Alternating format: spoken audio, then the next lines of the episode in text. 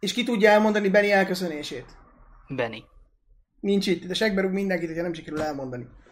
Az a baj, hogy én nem mondhatom, mert ugye engem említnek benne, úgyhogy... Említsd meg most Benit!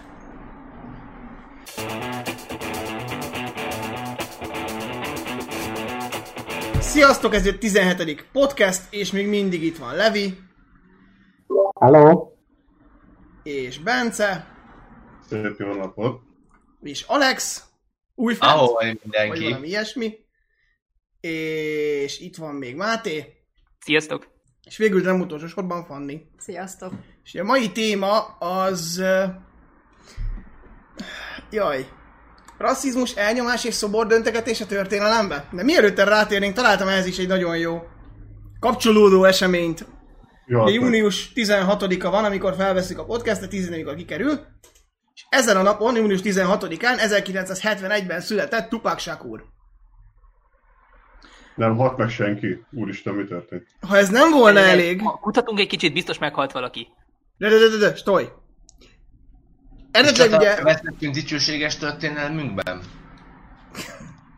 Szóval, eredetileg ugye nem ez lett volna máma a téma, és a zenéhez is passzolt volna Tupac, viszont ehhez is, és elég sok ponton kapcsolódik a mai témánkhoz, ugyanis nem tudom, megvan-e valakinek, hogy kiről nevezték el. Honnan jön ez a név? Mit tupakot? Aha, Fú, hallod, ezzel régen hallottam. Nem, most nincs meg. második Tupac Amaru Inka ö, királyról, vagy valami uralkodóról, aki Peruban felkelést vezetett a spanyol gyarmatosítók ellen. Emellett Jaj, még némi bónusz, hogy két nappal azután született, hogy me- felmentették az anyját az alól, hogy az Egyesült Államok ellen összeesküvés szított volna a fekete párducok tagjaként a 60-70-es években. Az igen. Ugye a karrier elég sok ponton kapcsolódik a rasszizmushoz és a rabszolgassághoz, de térjünk először kicsit vissza régebbi vizekre, Úgyhogy a koncepció az lesz, hogyha valakit érdekel, be lehet pörgetni, a szobordöntögetésről majd a végén fogunk beszélni, hogy a második felébe. Ö, Az elején induljunk el itt a, hát a rasszizmus és elnyomás a történelemben, én ezt írtam fel magamnak. És fölteszem a világ leghülyébb kérdését. Mióta van rasszizmus? Hát, amióta Igen. a világ a világ. Valakinek van valamilyen ötlete, hogy mi lett az első ilyen rasszista, nem tudom, forrásunk? Mert nekem nincs amúgy. Valószínűleg a Biblia.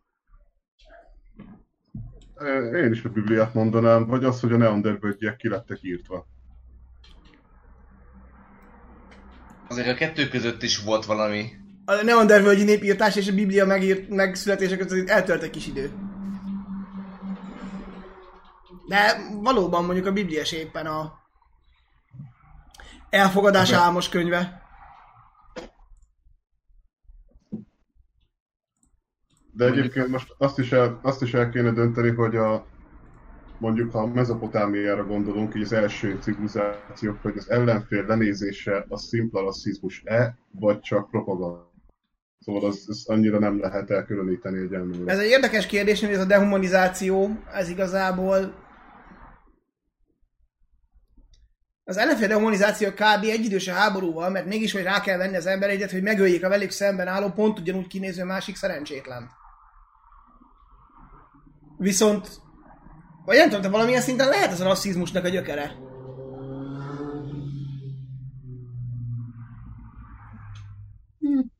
Végül is ki lehet indulni ebből, igen. És én most itt Azt rákötném erre, hogy ugye a rabszolgaságnak is megvannak a maguk történelmi gyökerei sajnos, és gyakorlatilag szerintem a rabszolgaság, nem, a rabszolgaság körülbelül egyidős az emberi történelemmel, nem? Igen. Hogyha elindulunk a, a történelem legelejétől, vagy hát amennyire vissza tudjuk követni, ezek a mindenféle folyóvölgyi civilizációk, tud valaki egyet, ami nem volt rabszolgatartó? A, Igen, a rabszolgaságot önmagában tekintjük rasszistának? Vagy... A rabszolgaság önmagában rasszista fogalom? Hát mert szerintem nem az, mert itt a rabszolgaság az létezett, mint institúció, és nem egy bizonyos nép ellen irányult. Igen, ezt Meg nem akartam. egy bizonyos faj ellen. Tehát abból a szempontból mondjuk a folyóvölgyi civilizációk, vagy az ókori civilizációk, ha úgy tetszik, bár ez lehet, hogy anakronisztikus lesz, ö, akár rasszistának is tekinthetőek, mivel kiemelték a saját fai felsőbbrendűségüket más népekkel ellen. Most egy teljesen másik példa ugye a rómaiak és a barbárok, hogy, vagy a görögök és a barbárok, hogy így vagyunk mi, és van mindenki más, aki különbözik tőlünk, és utáljuk őket, mert nem tudjuk, hogy mit csinálnak. Viszont önmagába véve a rabszolgaság nem feltétlenül egy rasszista intézmény tekintve, vagy nem pláne a folyóvölgyi civilizációk nem azért használtak rabszolgákat, mert a rabszolgák más külső jegyekkel rendelkeztek, vagy, vagy azért gondolták volna alacsonyabb, rendűne, alacsonyabb rendűnek őket, mert hogy más ö, kép néztek ki, vagy más kultúrát vallottak, hanem szimplán azért, mert szükség volt az olcsó munkaerőre, aki fölhúzta a piramist. Igen, nekem is ez jut eszembe, hogy, hogy alapvetően az ókori, vagy a régebbi civilizációkban a, rabszol, hogy a rabszolgaságnak magának, annak nincs egyfajta rasszista indítatása, amit ugye Levi is mondott, ezt már gondoltál, hogy egy csomószor például büntetésként használták a rabszolgaságot, vagy például Vagy- létezik az adós rabszolgaság intézménye, amikor a szimplán a, hadifoglyok kerültek javarészt rabszolgának. a hadifoglyok is, amikor az adósságodat töltötted le rabszolgaként, vagy az, hogy rabszolgába adtad a gyerekedet, feleségedet, valamidet. De alapvetően ezek nem rasszista indítatások, és alapvetően rabszolgaság, bár elítélendő, de rabszolgaság akkor kvázi kimondhatjuk, hogy nem egyenlő rasszizmus. Nem, meg Nem. akkor már itt ha rabszolgaság, akkor szerintem különbséget kell tenni a klasszikus rabszolgaság, meg a házi rabszolgaság között. A földeken dolgozó rabszolgára gondolsz, meg a... Meg hogy például a Rómában, hogy a, igen, a művelt görög az elment házi tanítónak is. Ő is rabszolgának számított, de hogy azért messze jobb sorsa volt, mint akiket nem tudom, a gáján vagy a földeken dolgoztattak. Van. Meg különbséget kell tenni a, az ókori meg a modernkori rabszolgasság között ugye a 18-19. században. Tehát ott is teljesen másképp működött. Pont ezt akartam neked mondani, hogy az ókori rabszolgaság az egy egészen más intézmény, ott ugye te- ott a, a gazdaság alapja is valamilyen szinten rabszolga, amikor rómaiakat nézzük. És félig meddig a rabszolgaság az mint egy társadalmi csoport működik. És nem ritka, hogy rabszolgákat szabadítanak fel. Akár viszonylag nagy számba is. Vagy egy úr, amikor esetleg azt gondolja, akkor felszabadítja a rabszolgait, és újakat, hát csúnya szóval szerez be helyette. És hogy innen elindul egy, egy folyamat, amikor a rabszolgaság átalakul, ugye a modern rabszolgasággá.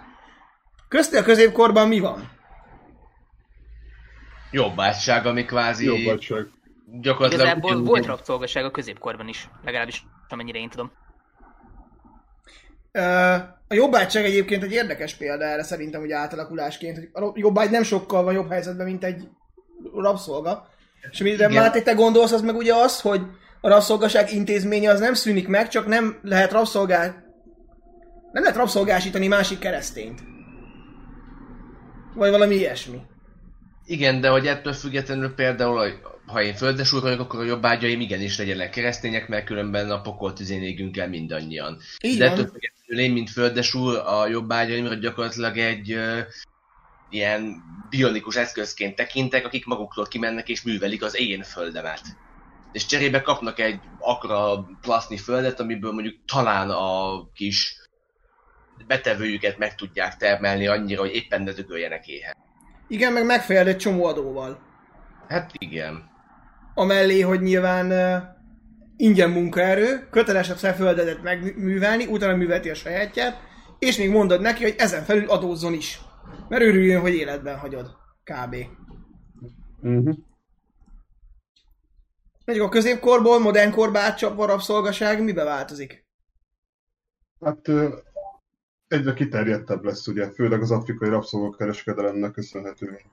Ahova tegyük hozzá, hogy ugye nem csak a britek játszottak benne prominens szerepet, mert ugye őket szokták mindig kiemelni, és azért kicsit védjük meg őket, hogy azért szerintem a hollandok és a spanyolok se voltak éppen a rabszolgatartásnak, meg a rabszolgák szállításának a hátsó traktusában itt csak párat hordoztak, hanem azért komoly szerepet játszottak, és ne felejtjük el mondjuk a fekete-afrikai királyságok szerepét, akik kiárusították a szomszéd törzset.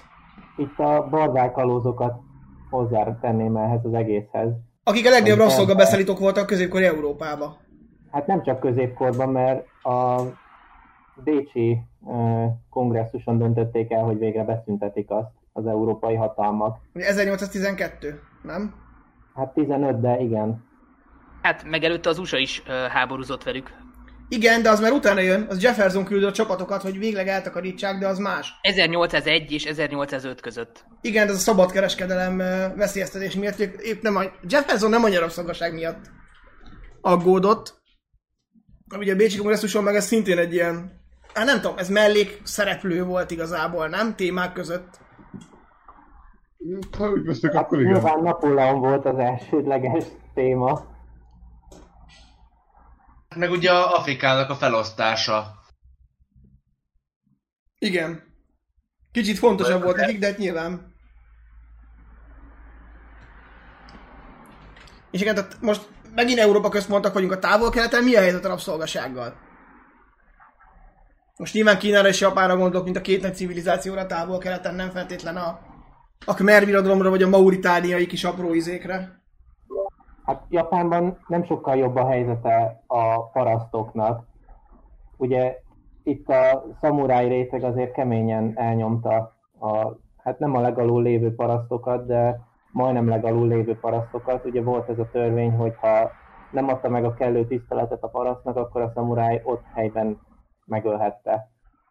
Lényegében ok, ok nélkül szinte. Azért ez még talán Európához mérve is egy kicsit necces. Egy kicsit. Hát elég extrém. Kínában, Kínában meg ugye a Most megmondom neked, 1910-ben szabadítják fel a rabszolgákat Kínában. Nem erre akartam kiukadni, hanem arra, hogy ott egy nagyon speciális válfaja is működik a rabszolgaságnak, ez az EUNUK rendszer, az udvari rabszolgaság. Hogy hivatalosan ugye ők a, a császár és a palota alkalmazottai, viszont igen nagy politikai hatalmuk van, vagy volt, és rengeteg polgárháború pont miattuk indul el. Tehát az egész EUNUK rendszert megpróbálják megszüntetni, csak nem jön össze, mert túl erősek. Sőt, az EUNUK ugye az egyik legnagyobb, EUNUK az egyik legnagyobb pártja volt a, a császári udvarnak, ha úgy veszünk. Így van. Igen. Tehát nem, egyszerűen nem tudtak tőlük megszabadulni, és mindenbe beleszólásuk volt. És eszembe jutott valami, hogy Ha eunuchok lettek, akkor csak legyen már valamiben hatalmuk. Hát így, így, így is lehet nézni igazából. Az oszmánoknál is ugyanez volt a helyzet, ott is az eunuchok ugye külön hatalomra tettek. meg az oszmánnaknál érdekes rabszolgasági forma ugye a hárem. Ahol Én most azért janicsárokra gondoltam, de a janicsárok is ugye, az oszmánoknak abszolút.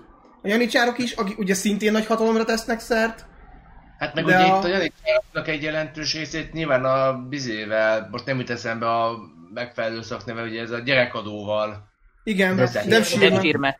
Nefsirmével szedték be, ami szintén igen ilyen intézmény, tehát az intézményesített rabszolgasságnak egy válfaja, vagy a rabszolgasságnak egy intézményesített változat. Gyakorlatilag eladod a gyereket rabszolgába.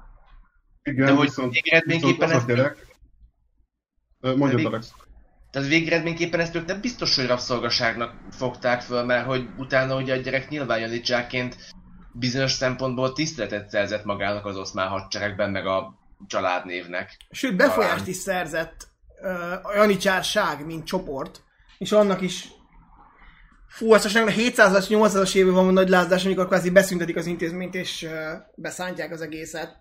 Pont azért, mert túl nagy a hatalmuk, és pont jutott most eszembe, hogy most belegondolva, hogy az eunokok ö, Kínában, a janicsárok, vagy akár a hárem szerepe, hogy a rabszolgaság mindenképpen negatív dolog, vagy van, amikor így pozitív szereplőjévé válik esetleg valaminek.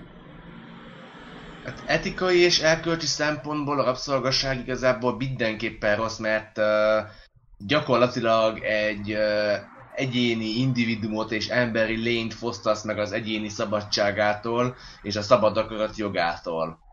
Viszont abban a szempontból meg nem biztos, hogy negatívum maga a rabszolgaság, hogy mit hoz ki maga az intézmény, vagy maga az adott úgymond rabszolgasorban tartott csoport magának. Gondolok itt a háremre, meg az eunuchokra, hogy olyan ö, államszervi csoporttá váltak, amik később ugye hatalomra tettek szert, és igazából ö, befolyásra tettek szert, és nem volt annyira rossz dolguk ott a szerályban például.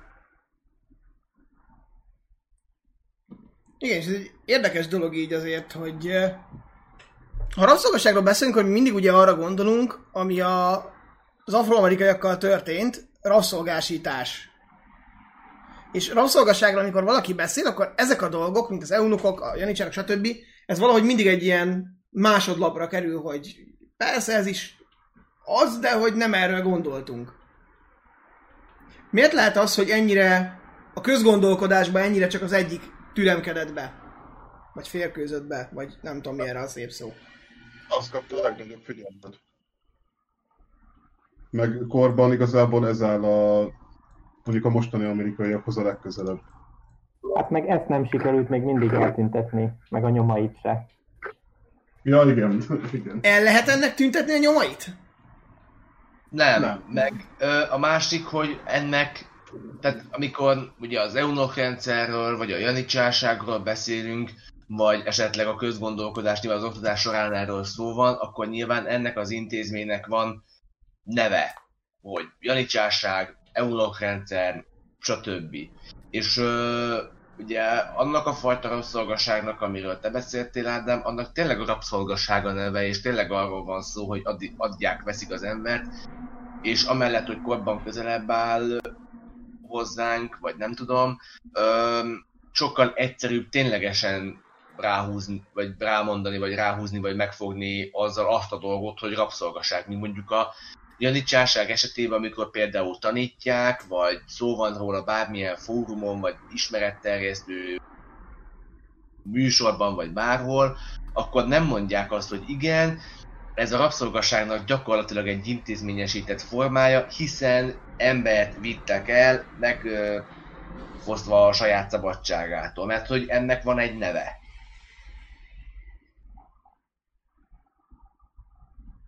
Meg szerintem azért a filmiparnak is elég nagy szerepe van abba, hogy mit gondolunk rabszolgaságnak.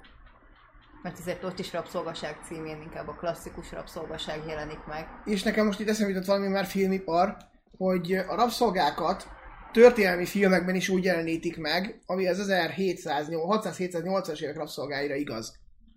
Például egy ókori Rómáról szóló film és a rabszolgat le inkább olyan módon és környezetben jelenítik meg. Hogy ilyen szempontból ez egy ilyen visszahatás is az egész fogalomra magára. Nekem például a klasszikus a sztori, amit már többször több sokan megfogtak, ez a Spartacus történet jutott az Mhm. eszembe, hogy Uh-huh.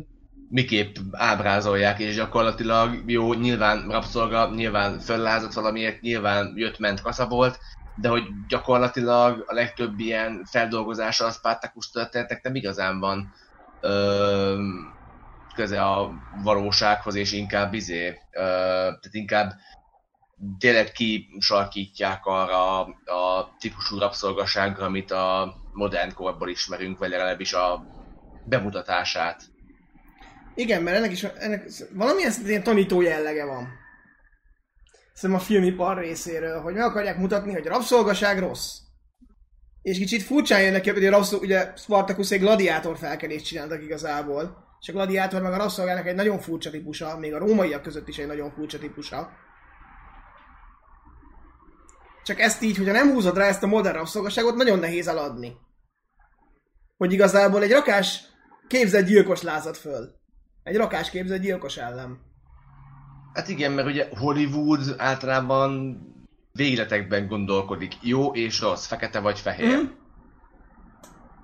Igen, nem. Igen. Nem. Meg hát szeretnek biztosra menni, és amit ugye ismer az ember, azzal könnyebb eladni filmet vagy bármit. Jó, és mi a helyzet a rabszolgasággal ma? Mármint, hogy actually napjainkban. Hát hivatalosan ugye egy tiltott dologról van szó, meg papíron elvileg a nyugati világban nem is létezik, de igen sokan úgy fogják ezt föl, hogy hát papíron nem vagyok rabszolga, de mondjuk a izé, gyakorlatilag rabszolgaként kezel. Ez, is egy, ez is egy érdekes dolog, de én most arra gondoltam, hogy ma van-e rabszolgaság a világban? Hát, Tényleges ö, rabszolgaság. Hát azért felröppennek hírek. hogy Igen, egy arab, embert arab így- orsz- nem, Arab Magyarországon is, India. izé, Magyarországon is volt egy-két Ja, ilyen tudom, hír tudom, izékben, hogy egy, egy-két embert így nem tudom, fogva tartottak és úgy kezeltek, mint a személyi rabszolgájukat. Ja, tudom, mire gondolsz, igen. Hát igazából ugye hivatalosan nem mondják rabszolgasságnak, de az. Hát Akarata, maga... akarata ellenére munkára van kényszerítve. Olyanra, amit mondjuk nem szeret csinálni. Hát meg elveszik az iratait, Meg annyit a, kap a, enni, amennyit ugye adnak neki, pénzt se igazán kap azért. Ilyen szempontból ugye a modern prostitúció az egyik uh-huh, ezt akartam pont klasszikus példa.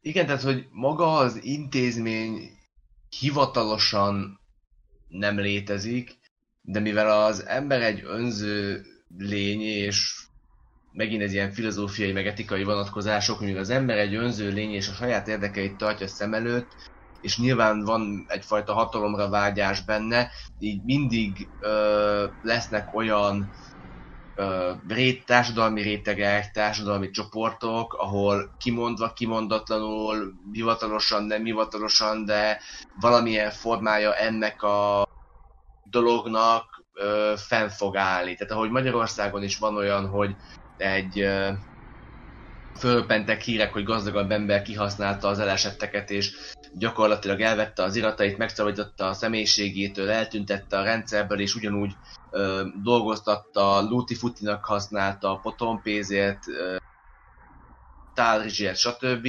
Ugyanúgy ugye a harmadik világban, arab országokban is ö, jelen van, csak másként hívják, vagy más harmadik világbeli országokban, amiket még mindig a fejletnek mondott modern nyugati világ gyakorlatilag ö, kizsákmányol, ugye egy csomó olyan hír van, hogy nyilván a nagy cégek gyáraiban tálrizsért varogatják a kisfiúk, kislányok a ruhákat a ázsiai dzsungel kellős közepén. Kína az a harmadik világ?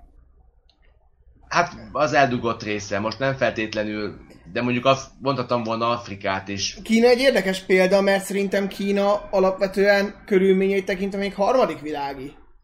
Csak van egy olyan gazdasági fejlődés, ami ezt eltakarja. De a lakosság nagy része az harmadik világbeli körülmények között él még mindig. Igen, tehát amit a hírekben látsz, hogy Hongkong, uh, Hát Hongkong most éppen nem annyira harmadik világot, ugye? Nem, nem, nem, nem, nem, tehát pont azt akarom Ott mondani, éppen hogy amit, felkelés van. amit a médiában látsz, hogy ö, ö, ilyen felhőkarcolós, meg egyéb városok, az a része az nagyon fejlett, csak egy Kína nem csak a partszakaszából áll. Tehát az ö, belső ázsiai részei azok teljesen harmadik világ. Szóval közben megkerestem, melyik volt az utolsó állam, amelyik a rabszolgaságot ö, betiltotta. Amerikai állam? Nem, nem, a világon. Valamelyik arab állam volt, nem? Szókolóz. Ö, És, Svájc. és ilyen 2000-es évek, nem? Svájc csak a nők szavazati jogával várt marha sokáig. Nem szabad elkapkodni azt a döntést. Ö, arabor, vagy ezért, Fanni, szólalj meg! azt a vitességét. Jobban jártok, ha inkább nem. szóval egy, egy fekete Egyes afrikai ország. Nem, ők előbb bár ott ugye vannak vele bajok. 2017-ben Csád ö, helyezte törvényen kívül, és vonta büntetőjogi felelősség alá azt, aki rabszolgát tart, rabszolgasságot próbál rákényszeríteni valakire. Ez 2017, tehát három évvel ezelőtt. És melyik volt az utolsó amerikai állam, most United States, ami ratifikálta a 13. alkotmány módosítást? Ami ugye felszabadítja a feketéket. És mikor? Hát én Texasra vagy Alabamára tippelnék, de És Texasra tippelnék. Többiek? West, West Igen, Virginia. Micsoda? Virginia. Levi? Hát nem tudom, én valamilyen hülyeséget mondanék, ami nem is az amerikai államokban van, hanem ilyen külső teritorium. Az sem hülyeség egyébként, de mondj egyet te is, meg aztán mindenki mondjon egy évtizedet mondjuk. Mondjuk akkor Georgia. És melyik évtizedben? 20-as évek. 800, 920 vagy 820? 920 legyen.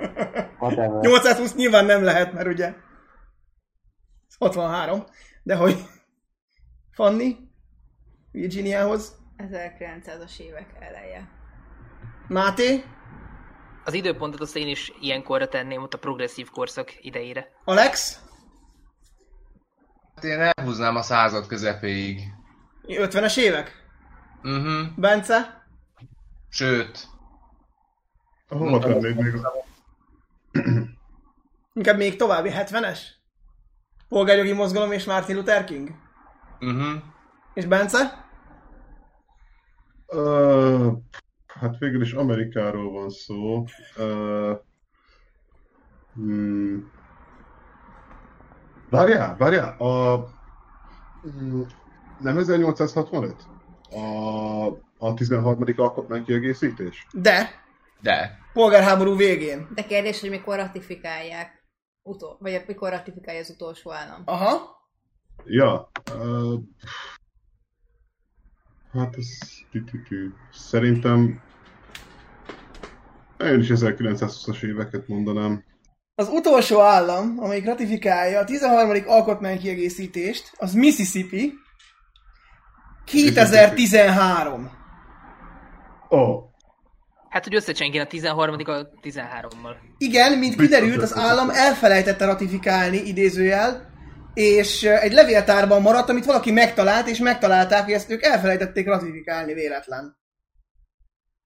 hogy lehet egy ilyet elfelejteni? Most, most őszintén. Ez, ez engem is marára hogy- érdekel, hogy ez melyik törvényhozó, és hogy felejtette el, hogy te ratifikálni kéne, nem?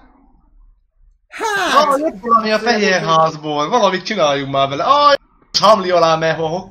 Egyik lába rövidebb. Egyébként teszem hozzá, hogy 2018-ban Colorado állam eltávolította a 13. alkotmánykigészítés ratifikálásából azt a részt, ami a börtönben lévő kényszermunkára fogását tiltja. Nagy. Úgy vannak vele, hogy Végül- dolgozzanak meg azért, hogy kapnak enni, és meleg helyen lehetnek. Ha már rabszolgaság ugye és napjaink, meg mondjuk egyébként, ha már ne, ne csak az USA-t tekézzük, azért itt Máté mondta ugye az arab emírségeket, onnan azért jönnek érdekes hírek arról, hogy indiaiakat hogy tartanak, vagy ugye Katarban lesz a futball VB jövőre? Délen? Valahogy most? Olimpia van, akkor lesz futball VB is. Szóval akkor télen lenne Katarban a foci VB, ahol meg ugye arról cikkeztek egy időben, aztán ezt elfelejtették azóta, hogy a katariak Pakisztánból meg Indiából hoznak be tömegesen embereket, méghozzá pont úgy rabszolgákat, hogy összefogdossák az utcán, bepakolják egy hajóba és elviszik őket dolgozni a plusz 70 fokba. Ilyen barátságosak. Itt mondjuk felmerülne bennem a kérdés, hogy és ilyenkor merre található az ENSZ? Hogy amikor a brazil favelákban egy dollárért egymást törik, esetleg. Igen, ilyenkor az ENSZ éppen merre jár, valószínűleg a katariaknak van elég pénz ahhoz, hogy kitömjék a megfelelő politikusokat, ahogy a futball VB-t is megvették. Hát igen, miután Katar egy nagyon-nagyon-nagyon-nagyon gazdag, de nagyon pici. Katar gyakorlatilag a, az államok luxus csibabája. Iszonyat, idegesi, ide, iszonyat idegesítő, de rohadt sok pénzük van. Ezt a hasonlatot megadom, ez kurva jó. Hát igen, tehát azért napjaink, azért kimondhatjuk, hogy napjainkban is, bár jogilag be van tiltva, azért van rabszolgaság, nem? Bár nem a nyugati világba, vagy a, az emberek arcába tolva. Azért azt nem mondanám, hogy a nyugati világban nincs rabszolgaság, hát pont most emlegettük, hogy A prostitúció, meg a prostitúció, meg azért, hogy kényszermunka. most bizonyos szempontból nem tartozunk oda, de hogy azért valahol kis hazánk is a nyugati civilizáció része, és pont itt emlegettük az előbb, hogy azért Magyarországon is vannak olyan hírek, hogy ilyen formában használnak ki emberek másokat. Vagy Akkor erre az- viszont, mondjad Bence? Vagy, vagy például az, hogy a árvaházakból, meg gyerekotthonokból elcsalnak kislányokat, meg fiúkat, hogy szexmunkásként, rabszolgaként dolgoztassák őket. Tele, egy időben tele volt ezzel a, a magyar sajtó, csak aztán hirtelen így ilyen késvágással vége szakadt az egész beszélgetésnek. Itt tenném fel a kérdést, hogy és meg lehet-e szüntetni a rabszolgaságot teljesen? Nem, Nem? nem. Egy utópiában igen. Ö, A Star, a Star Trekben a Föderációnak sikerült, de mire... A Star Trekben, ahol egy fekete nőnek kellett kezelni az űrtelefont? De élvezte. Végül is arra volt kiképezve, tehát így Ja, jó, én kérek elnézést. a rabszolgának, a rabszolgának például, ha szigorúan veszük, nincsen tanítatása. Őt meg a hadsereg azért fizette, vagy a flotta, hogy jól tudjon bánni a telefonnal.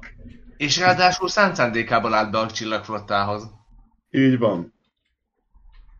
Oké, okay, ezt elfogadom érvként. Térjünk tovább a következő napirendi pontra. Történelmi korszellem szóhasználat. Ugye a mai szóhasználatunk az nem egészen olyan, mint volt 50 vagy 100 vagy 150 vagy 300 vagy 500 évvel ezelőtt, már csak azért sem, mert 500 évvel ezelőtt beszélek latinul beszélgettek és nem magyarul. De visszatérve, Hát pont nem, a latin az a papság nyelve volt, meg a, az, az udvaré. A magyar ember az akkor is magyarul beszélt. hát de mi nem valószínű, hogy a... De a művelt emberek azok Igen. többnyire latinul. Te Vagy tekintsd magad a művelt emberek táborában valónak. Please. Ami a középkorban a népességnek úgy az 1,0%-át tette ki. Felső tízezer lettünk, figyelsz? Amúgy e- abban az időszakban vagyunk, akkor mi a felső tízezerbe tartozunk. Na, szóval, hogy... Soha nem hittem volna, hogy valaha ilyen magasra török. Csak úgy vissza kell utazni 500 évet, Alex. Semmi probléma, ez easy. Szóval, milyen olyan kifejezések vannak, amik elfogadottak voltak mondjuk 100 évvel ezelőtt a köznapi használatban, ma meg meglincselnek érte az utcán. Um, És én most itt nem éppen a szélsőséges kifejezésekre céloznék, amik már akkor is félig meddig sértően voltak használva, hanem uh, felírtam kettőt. Hát igen, itt a faj meg a nép faj, amit mondtál, vagy írtál.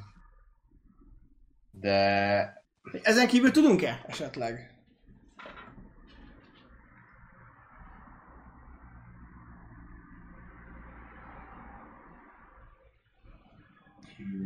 És hát nem, a- például, például a, nem is kell száz évet visszamenni, elég mondjuk 50-et, 60-at, a régebbi ilyen ö, ilyen szocialista politika elméleti munkák, amik ugye, mit tudom én, az amerikai ö, politikai élet változásaival, vagy társadalmi mozgalmaival foglalkoznak, azok ugye itt az afroamerikaiak jogi küzdelmére ugye azt írják, hogy a feketék kiharcolták a jogaikat, vagy a ö, négerek ö, érdekeiért álltak ki a nem tudom én kommunisták, vagy marxék, és ugye például itt is a néger szó, vagy a fekete szó, hogyha ezt így emberre használjuk, akkor nyilván ma már ezért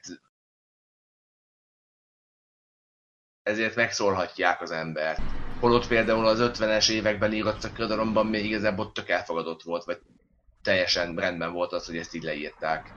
Vagy Igen. így folytatták, hogy arra mondjuk oroszból. akár, nekem az is eszembe jutott, hogy nemrég volt ugye a Trianon 100 és a Trianon emlékév kapcsán aponyi beszéde, hát kvázi megfilmesítve, dokumentumfilmesítve a televízióba, nem tudom ki látta, hanem meg lehet nézni a Youtube-on. Nem mertem megnézni. nem Mi megnéztük, Egyébként, aki a színész Aponyit játsza, az nagyon jól... csak a narrátort kellett volna picsán rúgni. Nagyon jól adja vissza Aponyit, meg a, azt a kort, amiben élt. Igen, a hozzáfűzött narrációval már nekem is több problémám van. Na de, szóval hogy ott Aponyi a saját beszédében is ugye használja csomószor a népfaj kifejezést más szomszéd nemzetek megjelölésére, mint a román népfaj, szerb népfaj, és lehetne még a végtelenség sorolni. Igen, én most ehhez néztem meg a latin szótáromat kíváncsiságból, és ott például a nációnál, itt sokadik jelentésben ott van még mindig, hogy népfaj. Például, hogy ez ez mai szó használatban ilyen borzasztóan rasszistának tűnik. Arra nem is beszélve, hogy ugye a zsidó népfaj is egy időben teljesen közkeletű elnevezés volt, és ugye vallás alapján, de őket is meghatározták egy külön tehát, nációnak, ha úgy vesszük. Ma ez egyáltalán nem működne.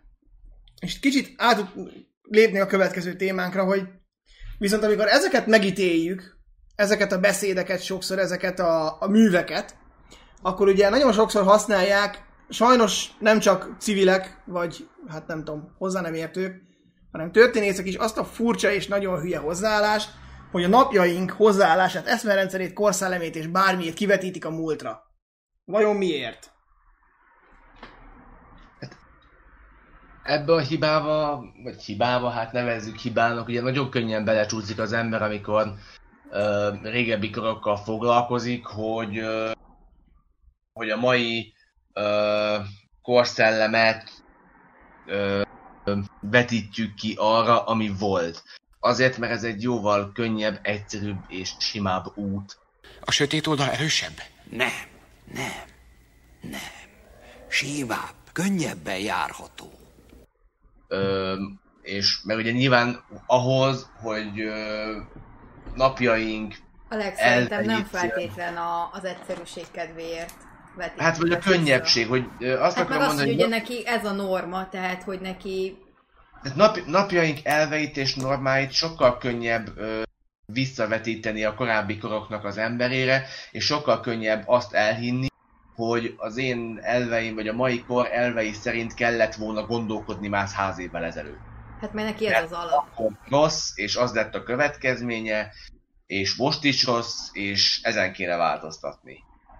Igen, ez nyilván szakmailag egy hibás dolog. Mert hogy nem vizsgálhatjuk az előző kort a saját értékrendünk alapján. Illetve akkor most bedobnám ezt a kérdést. Szerintem nem vizsgálhatunk előző korokat a saját mostani értékrendünk alapján, mert az a kor, az nem ez szerint az értékrend szerint élt, vagy történt. Van-e valaki, aki ezzel esetleg nem ért egyet? Vizsgálhatunk-e mondjuk 50, 100, 150, sok száz évvel ezelőtti eseményeket olyan értékrend szerint, amit a mai társadalmunk val? Ö, oda, lehet csak mellé, torlaszképet kapunk. Oda lehet mellé vigyeszteni, hogy igen, ez akkor így volt, amit egyébként most is nagyon sokan csinálnak, például ilyen régebbi rajzfilmek jönnek ezek az infobuborékok, hogy nem tudom, a régen az, hogy nigger az nem volt annyira sértő, vagy így régen sokat használták, mert más világ volt, így meg lehet csinálni, de azt nem lehet, hogy ilyen rózsaszín szemüvegen keresztül nézzük. hát- Ugye erre egy jó példa most, hogy nemrég cenzúrázta a BBC a vacakszálló egyik epizódját. Igen, és népfelháborodás lett belőle, mert hogy náciznak benne, azt hiszem. A németekkel poénkodnak rasszista módon, és olyan verzióban lehet már csak elérni, hogy ha nem kapcsolod ki, akkor megáll és elmagyarázza, hogy ez miért volt vicces, és miért nem volt rasszista.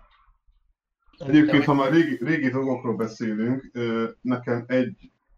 A Cartoon network gondolom mindenki nézte. Legalább valamilyen szinten. Mindenki, mindenkinek, megvan a, mindenkinek megvan az Én vagyok mennyus című rajzfilm. Igen, Igen. Hogy hívták, benne, hogy hívták benne a páviánt? Bambula.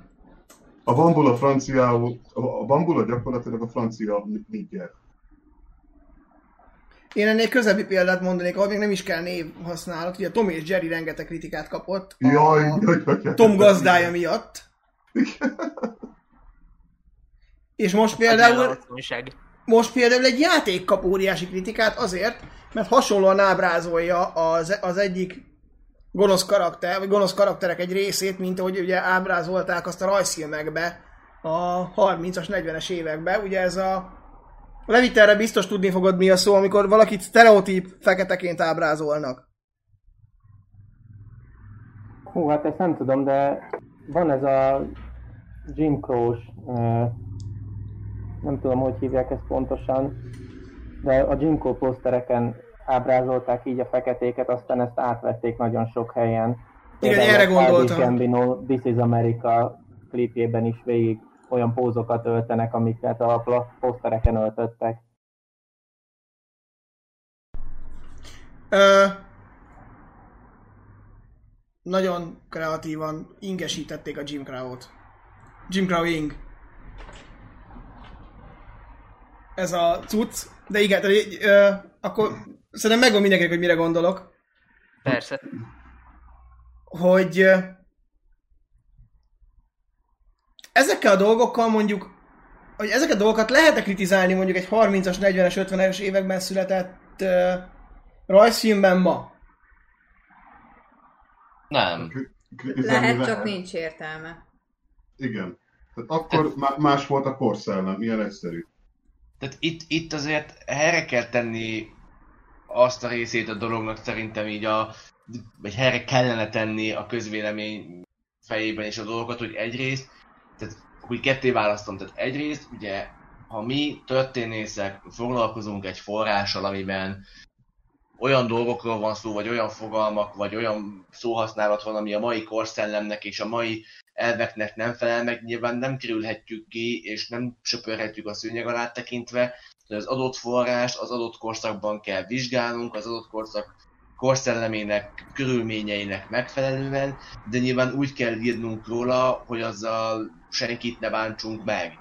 És nyilván tudunk olyan fogalmakat, szinonimákat használni, amivel nyilván nem bántunk meg senkit. Viszont a másik oldal, meg amit ugye ti is mondtatok, hogy ez a uh, vacakszálló résznek a uh, nem tudom én, cenzúrázása, vagy én olvastam, hogy mást is, például az Elfújta a szélt is. Azt az HBO vette le a saját Hogy, műsoráról. hogy de most HBO levette a saját műsoráról, hogy ez hogy- már bizonyos szempontból már túlzás. Tehát könyörgöm, a, a rajzfilmeken, vagy a filmeken, mondjuk az olyan filmben, mint a ö, Elfújta a szél, hát pont arról van szó, hogy láttatja azt, hogy a rabszolgaság, mint intézmény rossz, vagy legalábbis... Nem, nem, ott pont azt kritizálták, hogy a rabszolgaságot pozitívan állítja be, és nagyon jó dolognak, és én olvastam egy ö, kommentet, aki azt írta, hogy ő várja már, amikor a csengetett Milordot is újra fordít, ö, forgatják, mert hogy mi az, hogy ezé a mi ez, cselédség boldog a, abban az állapotában, ahogy ő van, és hogy nem szomorkodik, meg nem tudom, nem akar... Ja, igen, tehát hogy meg ugye azt akkor, hát én nem láttam az elfújta a szél, tehát lehet, hogy hülyeséget beszél, de mondjuk ha nem tudom, a, akkor tiltsuk be a Django elszabadult is, vagy Nekem bármilyen- abszolút ez jut eszembe, hogy a Django Unchained is igazából. Bár, bármilyen ilyen filmet, tehát hogy ez, ez megint arról van szó, hogy bizonyos emberek, akik egyébként jó értékeket képviselnének, vagy, vagy számomra is szimpatikus értékeket képviselnének, gyakorlatilag átbillentek annak a bizonyos lónak a hasa alá, és olyan költői túlzásokba esnek, ami már, már hátborzongató. Tehát, hogy ö, nem látom értelmét annak, hogy egy 10-20 évvel ezelőtt készült filmet, vagy 50 évvel ezelőtt készült filmet ilyenekért cenzúrázzunk. Nyilván azért lett ö, például kitalálva ezekre a filmekre a korhatáros besorolás, mert elvileg egy értelmes felnőtt ember ö, meg tudja különböztetni azt, hogy mondjuk a vacak szállóban miről poénkodnak és miről beszélnek komolyan. Míg mondjuk egy befolyásolható, nem tudom én, ö, tizenéves gyerek nem biztos, hogy el tudja különíteni, hogy poén vagy nem poén.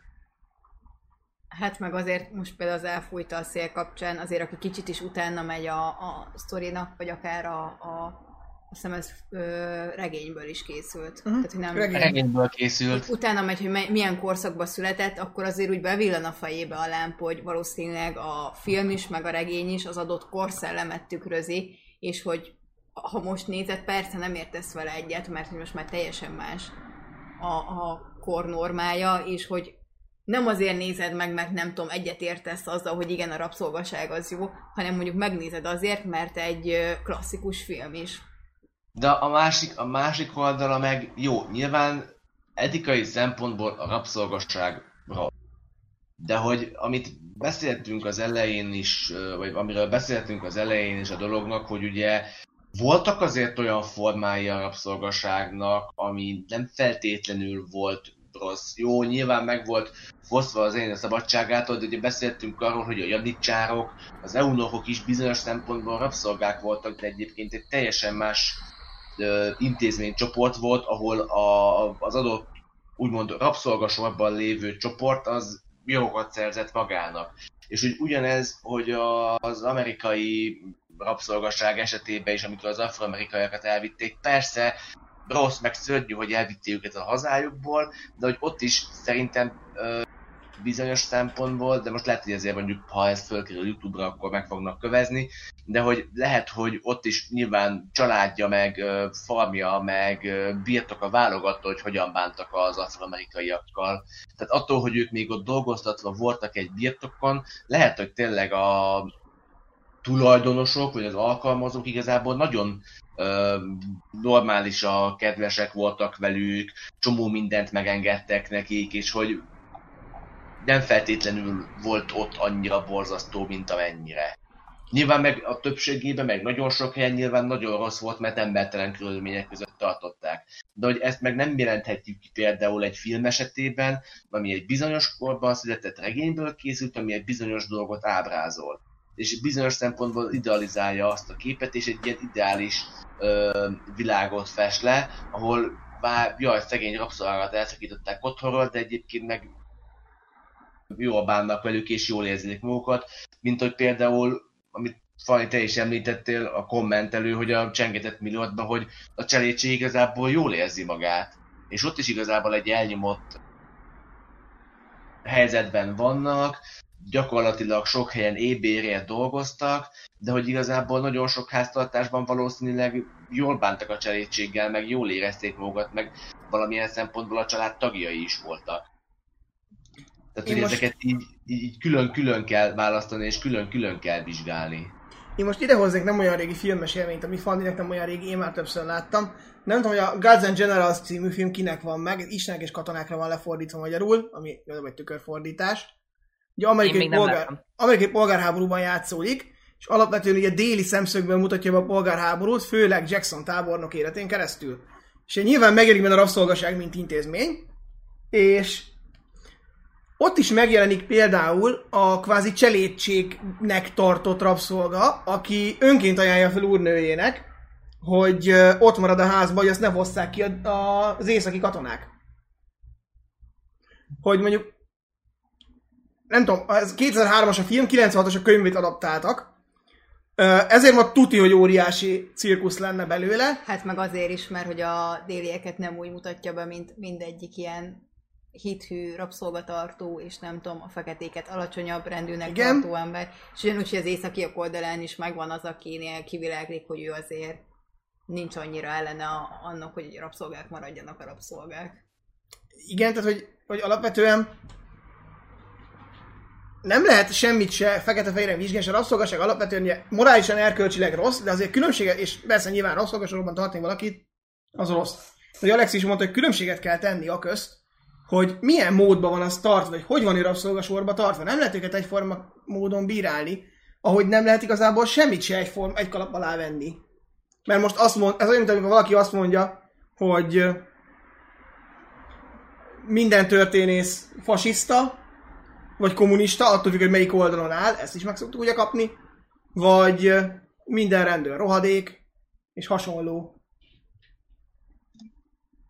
nem tudom, hozzáállások. Tehát hogy valahogy különbséget kell tenni dolgok között, és mindig érdemes árnyalni a képet, és ugye nekünk valamilyen szinten ez is a feladatunk.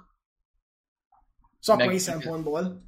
Meg igazából ma már persze egyébként egy tök jó dolog, és úgymond a civilizáció előrehaladását jelzi az, hogy már eljutott arra az emberiség, hogy hogy hivatalosan és jogi értelemben ma már elvileg akkor a Föld minden országa eljutott odáig, hogy büntetőjogi kategóriába helyezze a rabszolgaság fogalmát, de hogy ettől függetlenül még bizonyos ellentétek ugye nem szűnnek meg, tehát nyilván Amerika erre, vagy az Egyesült Államok a legjobb példa erre, ahol oké, okay, megszüntették a rabszolgaság intézményét, de nagyon sok helyen gyakorlatilag nem változott semmi, mert szegény afroamerikaiak nem tudtak mit kezdeni a kapott szabadsággal tekintve, se pénzük, se vagyonuk, se semmiük nem volt.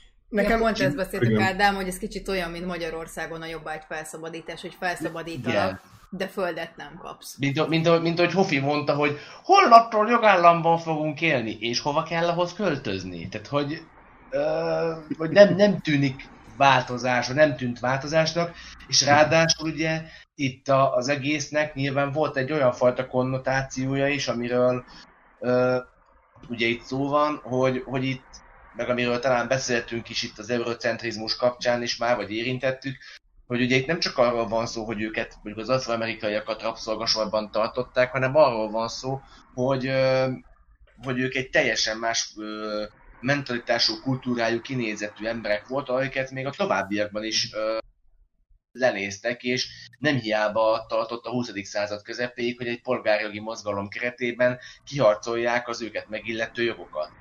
És nyilván, a, ha azt vesszük, mondjuk történelmi léptékkel, a polgárjogi mozgalomnak a vége nem volt olyan húha nagyon régen. És bizonyos ellentétek a mai napig megvannak, amik ugye most törnek felszínre. Igen, és nekem így jut eszembe, hogy ugye ezt kvázi tanuljuk is, hogy uh, ugye az abolicionista mozgalom legtöbb tagja az csak azt szeretné, hogy jogilag legyen egyenlő a fekete egyforma, mindent nem akar neki adni. Szavazati jog neki nem kell, csak a törvény előtti egyenlőség, vagy akár csak ennyit se, csak a rabszolgaságot akarja eltörölni. És hogy érdekes ebben belegondolni, hogy ez abban a korban milyen progresszív gondolat volt. Ugye 1800-as évek Amerikáiról beszélünk, vagy igazából 1800-as évek világáról is beszélhetünk, mert Hát. Nagy-Britannia korábban tiltja be a rabszolgaságot, de Bristolon még mindig keresztül hajózik a fekete rabszolga nagy része. És az Egyesült betiltja az új rabszolgák behozatalát 1801 körül, de ennek ellenére azért mégiscsak megoldják, hogy valahogy utánpótlást lehessen generálni, és ebben sajnos partnerek a gyarmatosítók, és partnerek a, azok az országok, vagy hát államalakulatok, vagy törzsek, vagy bármik, amik ugye a afrikai kontinens uralják. és alapvetően, amikor először valaki azt mondta, hogy a rabszolgaságot, mint intézményt el kell törölni, mert a feketek is, a feketék is emberek, mint mi, akkor ez egy haladó gondolat volt. Ha valaki ma csak ennyit mond, akkor igazából őt rasszistának bélyegezzük. Hát vagy nem eléggé progresszívnak. Szerintem most, hogyha nem mondja ki, hogy egyenlő jogokat adunk nekik, akkor rögtön elássuk. Igen, Levi? Hát én ehhez annyit tennék hozzá még itt, még részben a filmhez is, hogy azért nagyon fontos különbséget tenni a humanizálás és a relativizálás között. Mert én például utálom ezt a filmet, de tiszta szívből, annak ellenére, hogy a Rubaldovát azt nagyon szeretem, azért a filmben van egy ilyen nagyon tipikus, önelégült déli szemszög, amit én nem annak mondanám, hogy a dél szemszögéből mutatja be a polgárháborút, hanem én talán ahhoz tudnám hasonlítani, mint hogyha a Stalingrad című filmben a német katonák arról beszélnének, hogy ó, nálam is volt otthon egy zsidó, és annyira szeretem a zsidókat, és hát azok a csúnya nácik, van egy-kettő közülük, aki nem szereti őket, de hát, de hát a többségünk nem ilyen. Tehát, hogyha ezt a filmet, ezt a Gods and Generals megcsinálnák a nácikkal, az a neonácik kedvenc filmje lenne ölök életükre.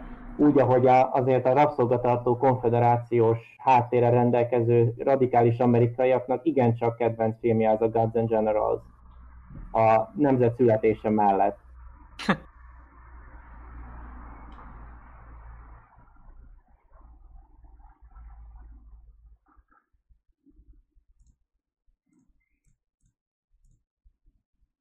Még valaki bármit így ehhez a megállt lóhoz?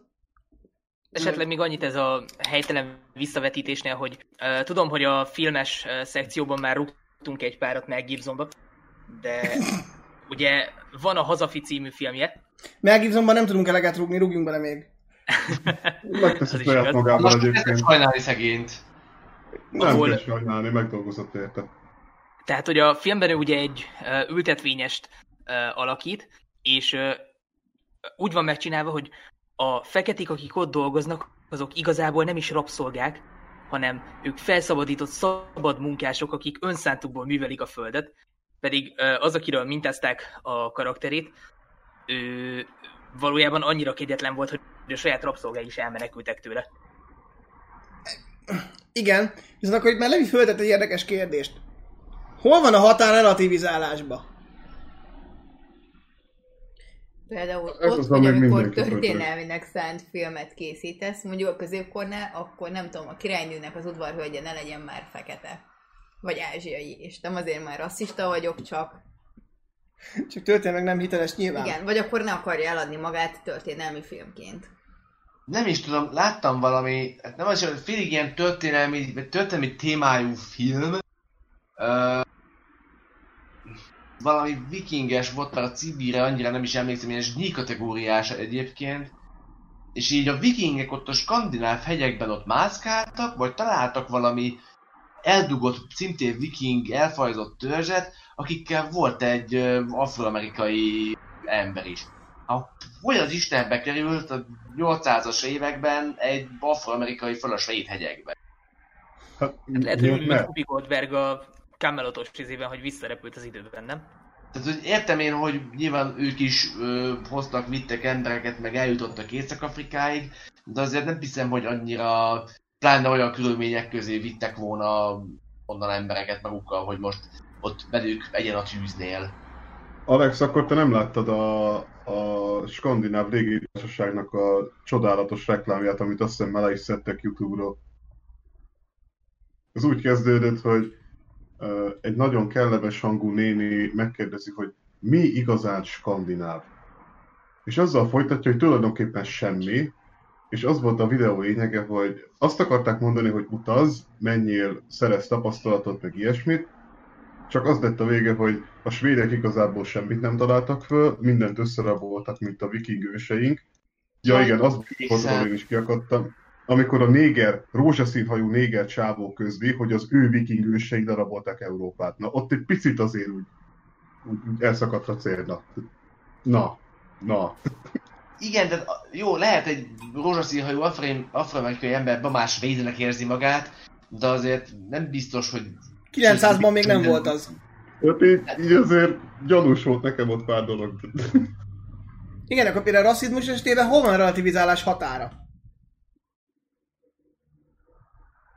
Hát most mondhatnék ilyen picit naív, picit utópista gondolatot, hogy itt uh, ott van a relativizálás határa, hogy uh, ne uh, sértsünk meg másokat a saját uh, identitásukba, és hogy a saját relativizál, vagy, hogy a relativizálást addig terjesszük, amíg uh, hogy, hogy tényleg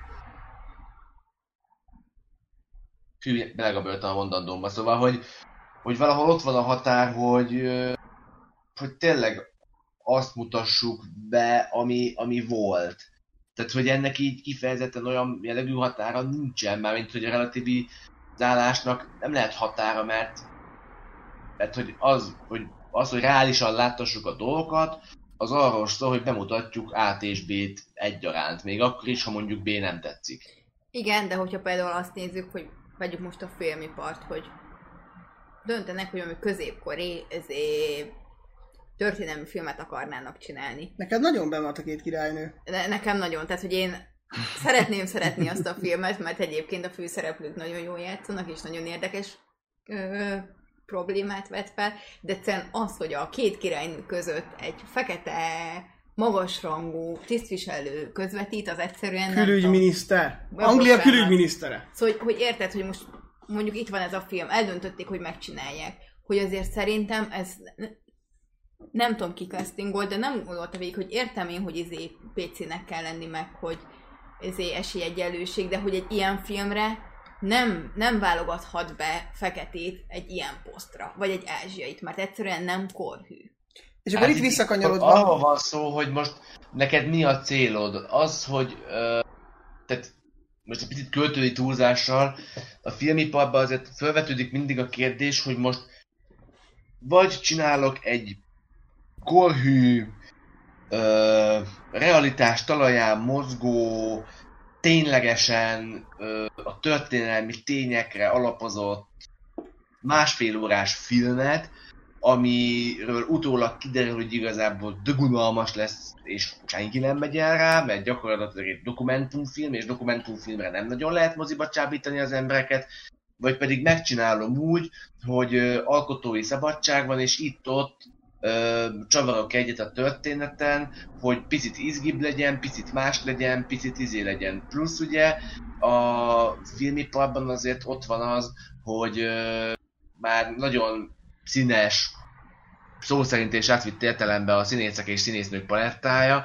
és hogy egyik jobban a má- játszik a másiknál. És nyilván mikor megírnak egy forgatókönyvet, akkor ott ö, nyilván történelmi tényekre alapoznak, vagy történelmi eseményekre alapoznak, de hogy ö, nyilván amikor megírja valaki a forgatókönyvet, akkor egy picit ö, a saját szája íze szerint képzeli el, írja le az adott történelmi szereplőt, egy karaktert alkot meg, amit egy színésznek el kell játszania. Most, ha ő egy olyan karaktert játsz meg, amit ha mondjuk teszem azt egy uh, fehér színész, ha belegebet sem tud eljátszani, ellenben mondjuk egy ázsiai színésznő meg simán lekörözi a, az összes ö, egyébként korszakban ö, passzoló kinézetű színészt, akkor nyilván az ázsiai színész fogja választani, mert hogy ő azt a karaktert, annak a karakternek a stílusát és mondani valóját sokkal nagyobb átéléssel adja át.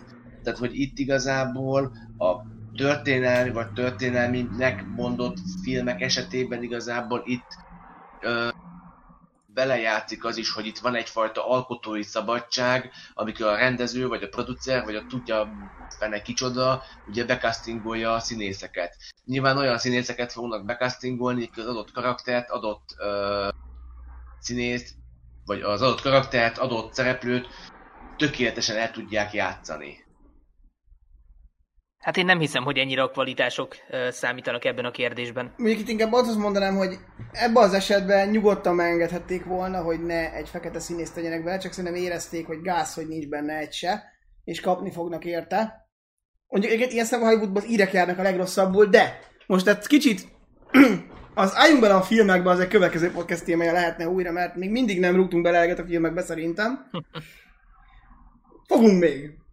Na de, kicsit visszatér, hogy és ez utólagos kivetítés, amit ugye ezekben az esetekben is látunk, akár filmekbe, könyvekbe, bármibe, ezt el tudjuk-e kerülni? Tudunk-e tökéletesen objektíven írni úgy, hogy a saját értékrendünkből és saját korszellemünkből nem kerül bele abba semmi? Vagy tudunk egy filmet készíteni? Nem. Nem. Hát filmet készíteni, vagy regényt készíteni biztos, hogy nem. Szakmunkát? Szakmunkát... Ö, Igazából az sem, mert ö, a szakmunkánál az a, már ott elkezdődik egy ilyen, ö, nem tudom, hogy mondjam szépen, nem, nem szelektálási folyamat, hanem egy ilyen lenyomatkészítés, amilyen adatokból dolgozunk. Tehát ha én egy, egy A forrásra azt mondom, hogy nem kell, de a B-re azt mondom, hogy igen, akkor az A forrás nálam már ki van rekesztve. És lehet, hogy ezt rajtam kívül senki nem fogja tudni, de akkor is kirekesztés valamilyen szinten. Én inkább azt mondanám, hogy már maga a témaválasztás is ö, bizonyos szempontból az adott történésznek az értékrendjét közvetíti. Milyen Meg szempontból, igazából- vagy hogy? Ez most kíváncsi vagyok egyébként, Alex. Mármint, hogy ö, olyan témával kezdek el foglalkozni, ami engem érdekel, és oly, nyilván az adott témával azért kezdek el foglalkozni, mert valamiért, valamilyen belső motivációval az el ö, motiváció hatására az adott téma megfogott, és hogy nyilván ebből a szempontból ugye én is benne vagyok az adott témában. És nyilván így saját magamat és azt a kort, amiben élek, nem tudom ö, levetkőzni. Nem tudom, ért... Én értem, azért voltam kíváncsi, hogy ugyanerre gondolunk de akkor igen. Tehát, hogy ö, igen, szerintem is ez amit nem tudunk kiiktatni, de Bence, mit szerettél volna mondani? Ö, Ja, igazából csak annyit, hogy a, az egésznek van egy nagyon ö, durva része, hogy bármennyire objektív lenni báró, vagy bármiről van szó, minden az egyén hát sértődékenységén, meg az érzékenységén múlik. De sok, sokat néztem utána annak, hogy mi számít viccnek, és mi számít ö, annál sokkal durvábbnak. És mindenhol azt a választ találtam, hogy onnantól durva, hogy a másikat megsérti. Onnantól már nem vicc. Csak az a baj, hogy ezt nem lehet előre belőni senkinél, se a közönségnél, se egyes embereknél, akivel mondjuk beszélsz élőben vagy online. Hogy te mondjuk kimondod azt a szót, hogy, ö, hogy nálam például személyes példa, hogy egy ilyen angol-amerikai csapattal beszélgettem Skype-on, és kimondtam azt a szót, hogy néger. Na most egyikük sem volt fekete bőrű, de az egyik csaj az úgy megtűnött, hogy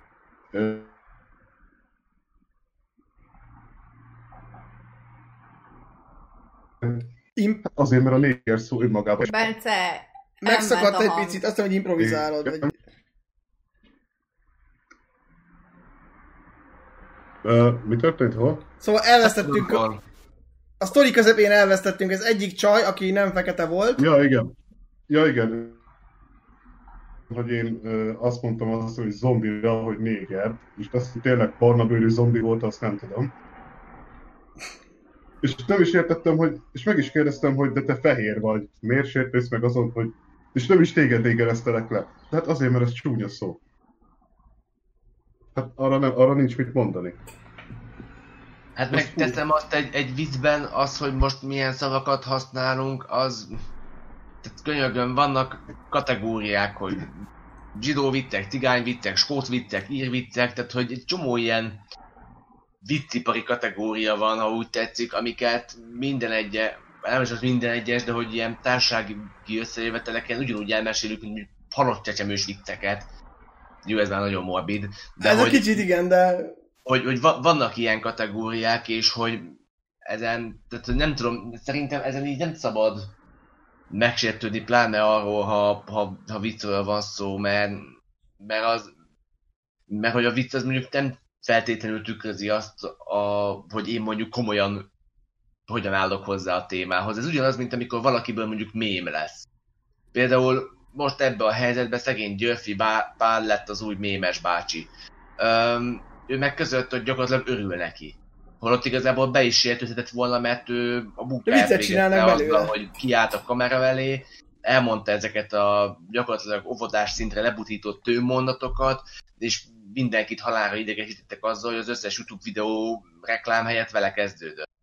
igen. És, és nyilván ő, mint Györfi Pál, aki ezt, ezzel dolgozott, és egy csomó ilyen mém lett belőle, jobbnál jobbak, butábbnál butábbak, két lehetősége volt, vagy megsértődik rajta, hogy fúj, már pedig nem szabad, mert hogy sérti a ö, méltóságomat, vagy pedig tényleg beleállt ebbe, és ö, együtt nevet ezekkel, mert hogy valójában rájövünk, hogy ez vicces.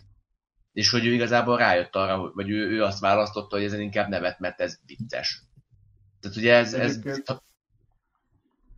Ja, fejezd Alex, bocsánat. Ja, igazából csak egy utolsó, hogy ez, hogy ez a két dolog ez egy picit hasonlít, hogy, hogy azért, tehát hogyha mondjuk én teszem azt, tényleg egy nagyon rossz példa, mondjuk elmesélek egy cigányviccet, vagy meghallgatok egy profiféle cigányviccet, attól én még teszem azt, nem fogom utálni őket, meg nyilván nem fogom lenézni őket, de ettől függetlenül még ezek léteznek, és nem lehet őket kitörölni sehonnan se. A Györfi Pálhoz csak adtam komment, hogy Aratást ismeritek-e? Nem. Nem? És úgy megvan, hogy Hide the Pain Herald. Jaj, Igen. tényleg! Persze. Igen, ö, meghallgattam, a, azt hiszem az Indexen volt fenn az interjúja, de Youtube-on is fent van, hogy ő, Azt én először, is néztem, hogy ő először ö, utálta az egészet, tehát mondta, hogy nem is értette, hogy a... Emberek miért ismerik kezdődött, fel az utcán? Hát Nem, azt, először azt mondta, hogy ugye elvállalta ezt a stockfotózást, mert jó pénzt ajánlottak neki, mondta, hogy hát baj nem lesz belőle, csak aztán ezek a képek kiszivárogtak a netre, és először nem értette, hogy mi van, nagyon dühös volt, meg nagyon csalódott, aztán egyszer csak úgy döntött, hogy egy elfogadja, hogy ő mostantól mém, és aztán meg elkezdett élni a lehetőségekkel, és iszonyat jól megy neki. Így van. Egyébként emberileg is egy na- nagyon-nagyon rendes pali. Viszont én most Még nem volt szerencsém visszakötnék... találkozni vele, de a videó... Igen. Igen? Szóval most visszakötnék Alex utolsó mondatára, azt, hogy ezeket a dolgokat nem lehet kitörölni, vagy eltörölni. Elindult egy kultúrharc, ami hát nem olyan régen kezdődött. Pont a történelem eltörlésével kapcsolatban, és ennek én most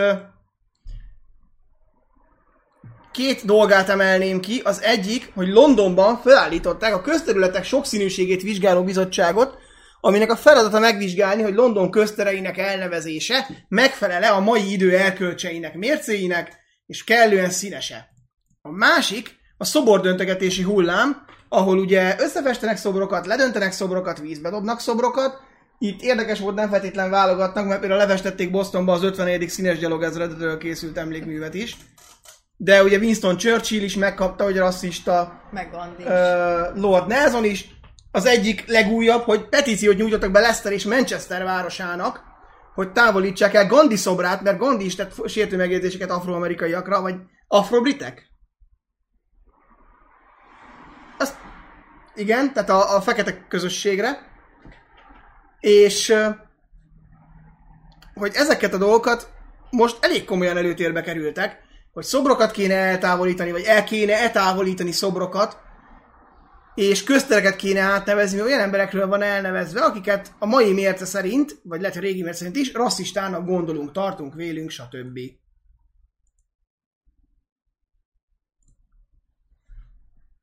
Mi erről a vélemény? Ez mit? Tehát szerintem ennek kettő iránya van, amire most te gondolsz. Az egyik az a teljesen logikus, a másik pedig a túlkapás. Tehát az, hogy Amerikában még mindig polgárháborús embereknek, a rossz oldalon álló polgárháborús embereknek vannak szobrai, az nyilván egy olyan dolog, ami teljesen elképzelhetetlen. Itt felmerül bennem egy kérdés, hogy mi számít rossz oldalnak, illetve az adott ember esetleg... Hát az az oldal számít rossz oldalnak, aki a jelenlegi országod ellen fellázad.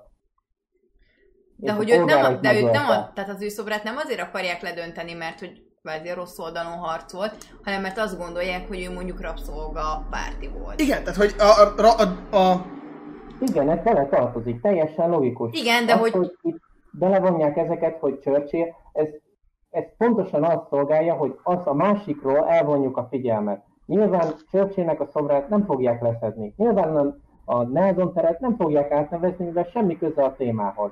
Ez csak kiterjesztik egy általánosabb dologra.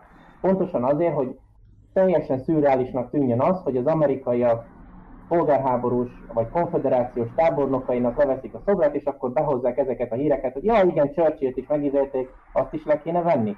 Ti- Természetesen nem, senki nem mondta, hogy le kéne venni.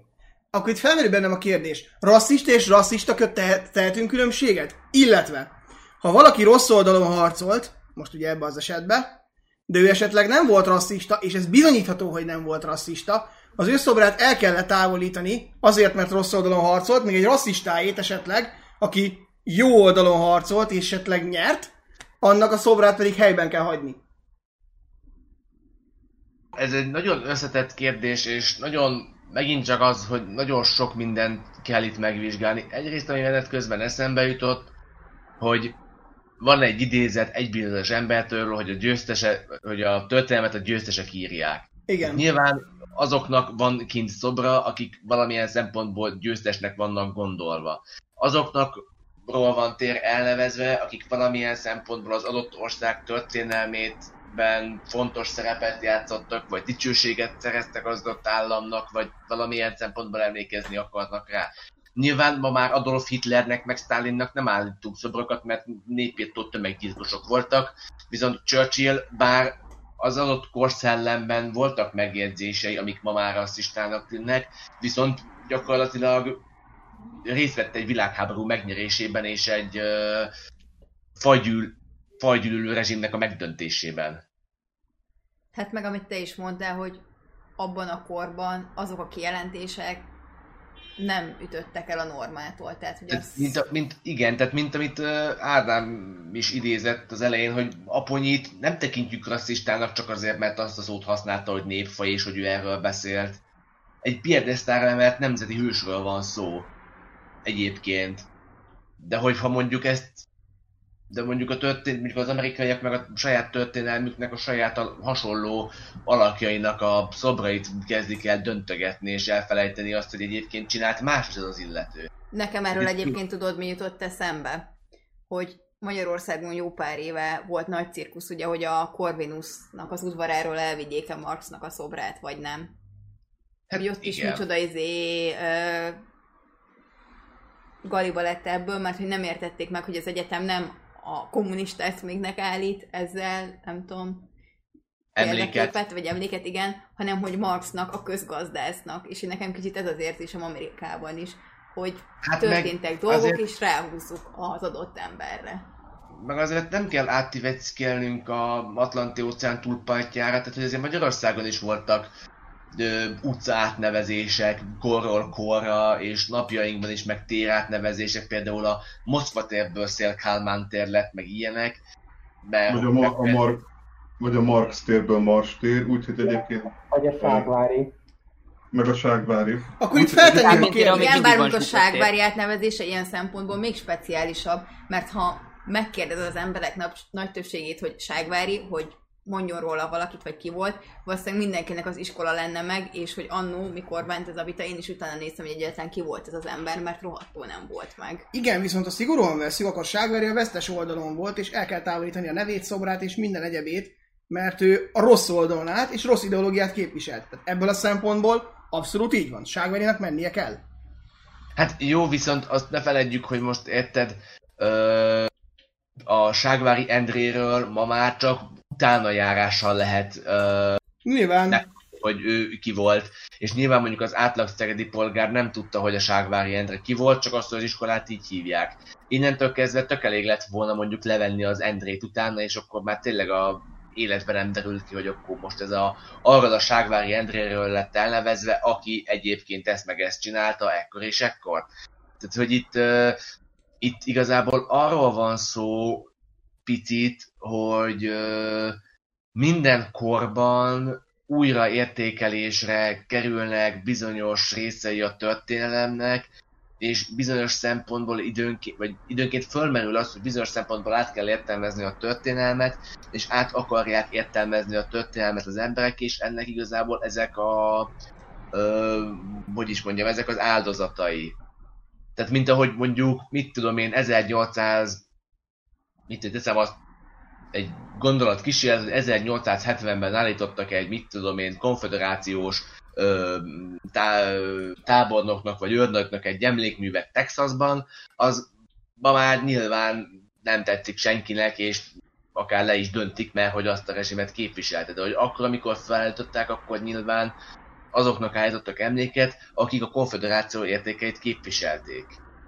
Itt ehhez hozzátenném, hogy az amerikai konfederációs tábornokokban az újjáépítés szakaszában építettek masszív mennyiségű szobrot. És mindegyiknek pontosan azért, nem azért, hogy emlékezzenek rá, hogy ki volt, hanem hogy pontosan ne feledjék el azt, hogy ami volt. Tehát nem egészen azért, amit te mondasz. Tehát ebben nagyon erősen benne van az, hogy a vesztes oldalon álltunk, de azért hú, nagyon rossz lenne, hogyha egy az én családom, meg az, ahol én élek, meg a város, ahol vagyok, az egy szarházi lenne, mert mondjuk a rabszolgaság központja volt, ezért mondjuk azt, hogy a jogainkért harcoltunk. De biztos, hogy ez ennyire fekete és fehér? Biztos, hogy minden esetben erről van a- szó? Levi, Levire reagálva, tehát nyilván ez egy bagatell gondolatkísérlet volt, amit mondtam, tehát nem gondoltam azt úgy komolyan, hogy ennek lett volna bármilyen realitása, csak próbáltam egy illusztratív példát hozni. Igen, bennem azért felmerül ez a kérdés, hogy de biztos, hogy minden esetben erről van szó. Tehát, hogy persze, minden oldalon voltak rasszisták, de akkor a másik oldalon is voltak rasszisták, akikről, és, és voltak rabszolgatartók is a másik oldalon, akiknek szintén van szobra, akikről szintén van támaszpont elnevezve. Akkor ezeknek nem kéne áldozatul esnie ennek a hullámnak? Egyébként, és ha már van- itt vagyunk, ha már itt vagyunk, ennyi erővel Lincoln szobrát is el lehet távolítani, mert ő nem támogatta teljes szívvel a Én tovább megyek, ott van Thomas Jefferson. Az alkotmányt fogalmazta, elnök is volt, baromi rasszista volt. George Washington is tetvényes volt. Igen, tehát hogy azért nagyon, érde, ez nagyon érdekes itt átgondolni, hogy persze könnyen mondjuk, a déliekre könnyen mondjuk azt a déli tábornokokra, hogy menjen az összes, mert mind rasszista volt, mind kirekesztő, mind gonosz. Ez, is tele van rasszistával. Ez valamilyen egyébként. szinten még igaz is.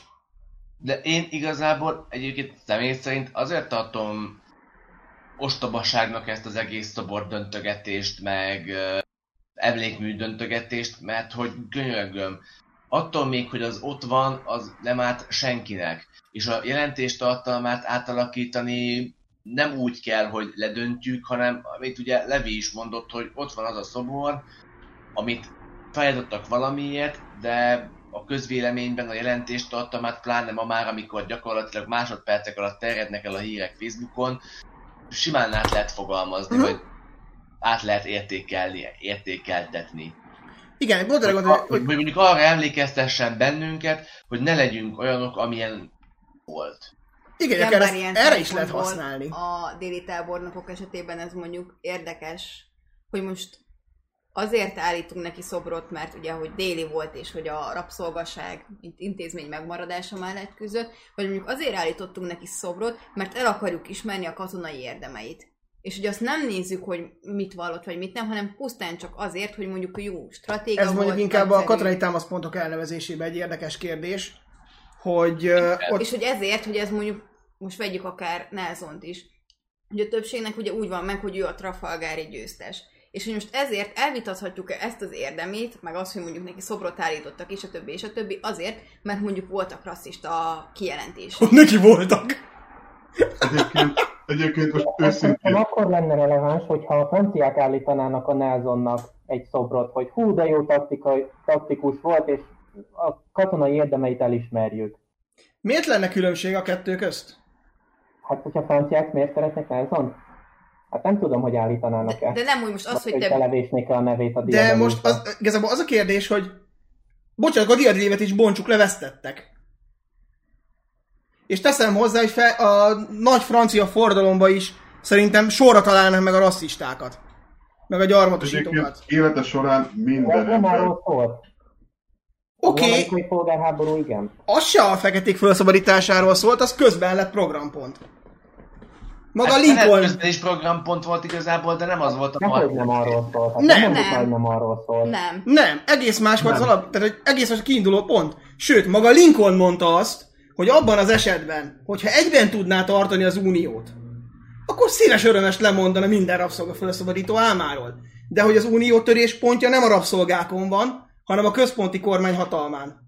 És a, nyilván az észak-dél közti eltérő A fejlődésen, központi kormány hatalma mi, mivel kapcsolatban? Abban, hogy melyen, milyen szinten van a központi kormánynak bármilyen beleszólási joga. Például mivel akar beleszólni a központi kormány? Nyilván a rabszolgatartásra akarod kivinni, de ez pont olyan program... Hogy arra, tehát azért- ezt mondani, hogy az amerikai polgárából nem a rabszolgatartásra szólt, ez nagyon erős kijelentés nekem. hát pedig én azt, nem arról én azt mondanám, hogy nem csak a rabszolgaságról szólt. Nyilván marginális kérdés volt és markáns pontja a történetnek, de azért az, hogy kitört az amerikai polgárháború, tényleg az északi és déli régió ö, eltérő gazdasági és társadalmi fejlődésének köszönhető, aminek egyébként nyilván markáns része a rabszolgaság, de hogy itt, amit Ádám mond, az is igaz, hogy nyilván a központi kormányzatnak a beleszólása az, hogy milyen gazdaságpolitikát, hogy most protekcionista vagy nem protekcionista gazdaságot folytatunk, hogy most mennyiben ö, védjük meg a saját gazdaságunkat, és mennyiben tesszük ki a külső hatásoknak. És Ezek is egy, tehát egy csomó rétege volt az amerikai polgárháború kirabbanásának és a polgárháborúnak. És ha már Alex mondja, ugye alap probléma volt az is, hogy az északiak azt szerették volna, hogy ne legyen protekcionizmus abból a szempontból, hogy honnan szerzik be a nyersanyagot. Nem délről akarták beszerezni. És Meg ez egy nagyon komoly hogy a- töréspont volt azért ebben a helyzetben. Sokkal komolyabb, mint a rabszolgafelszabadítás, amire a déli államok pontosan tudták, hogy ha ezt talán átnyomják a kongresszuson, ahol azért 50%-ban még mindig ők voltak képviselve, akkor ugye ezt ratifikálnia kell az államoknak, az meg baromi sokáig tart. Kivéve, ha a központi kormány rá tudja kényszeríteni. Amit ugye visszatértünk az alapvitához. Bence.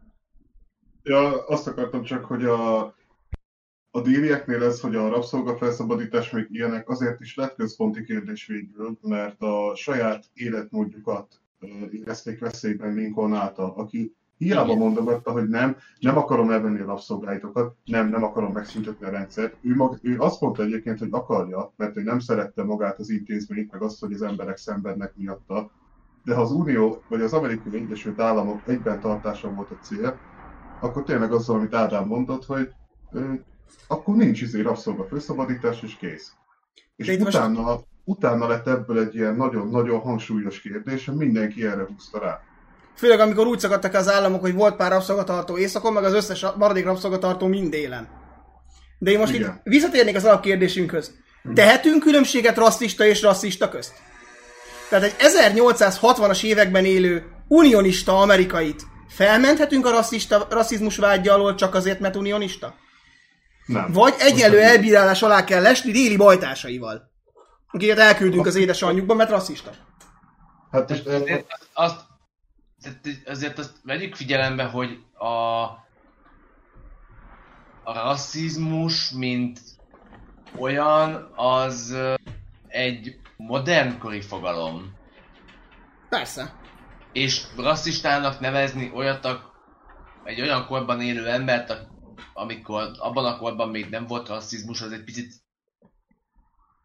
vagy, vagy Akkor más, kicsit- más, Igen, de gondolom, Ádám, arra más tartalma volt a rasszizmusnak, akkor azt egy picit anakronisztikusnak érzem. De mondjuk Például- Ádám arra gondolsz, hogy egy valakit elítélsz egy valami miatt, akkor ha a másik is ugyanazt teszi, de ő a jó oldalon harcol, Én akkor most egy őt konkrét példát. Ott vannak adott esetben déli politikusok szobrai, akik rasszis, rasszisták, akik rasszolgaság pártia voltak, például Jefferson Davis, ugye a konfederáció első és egyetlen elnöke. Ott van egy rakás olyan szobor északon, amit olyan embereknek állítottak, akik tagjai voltak a kongresszusnak, és nem szavaztak a rabszolga felszabadításra. Saját önös érdekeikből kifolyólag, mert nekik is voltak rabszolgáik, voltak délen barátjuk, vagy bármilyen másokból. Vagy szinte nem szeretik Lincoln. Fel lehet menteni ezeket az embereket azért, mert ők az Unió kongresszusában ülnek? És az ő szobraikat esetleg nem kéne eltávolítani?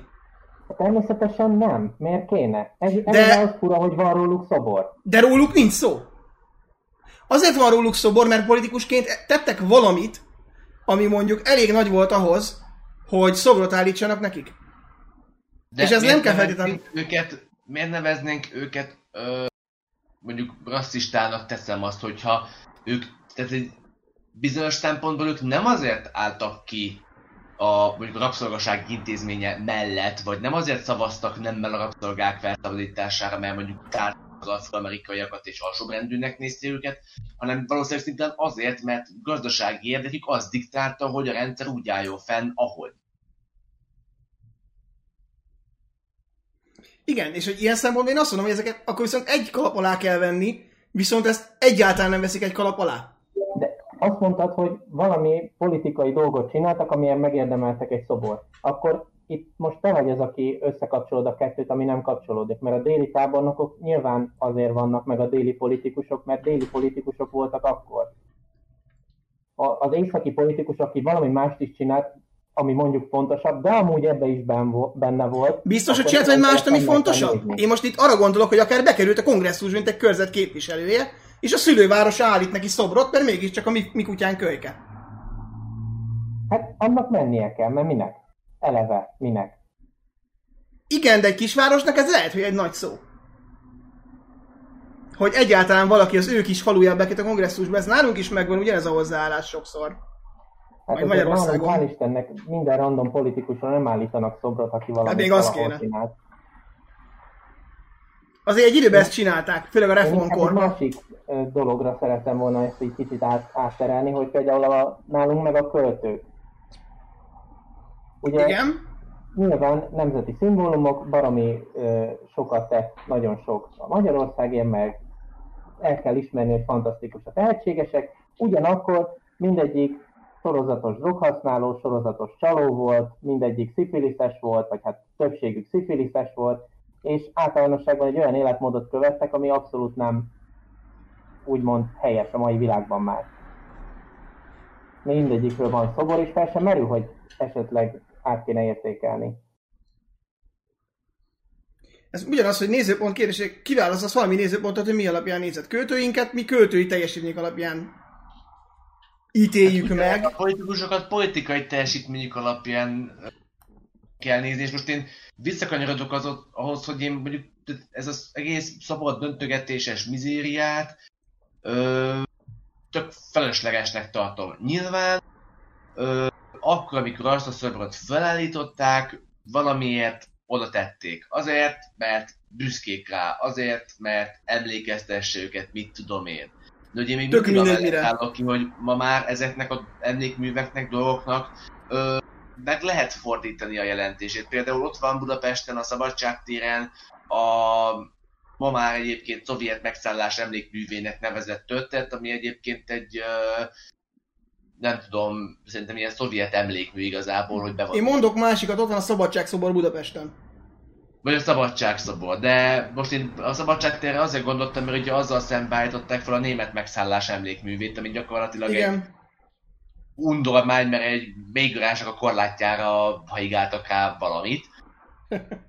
de hogy a lényeg az, hogy ezek így egymással szembe vannak, és hogy itt, itt megint akkor is föllobbant, hogy akkor azt döntsük le, legyen másik izé. Miért kéne ledönteni?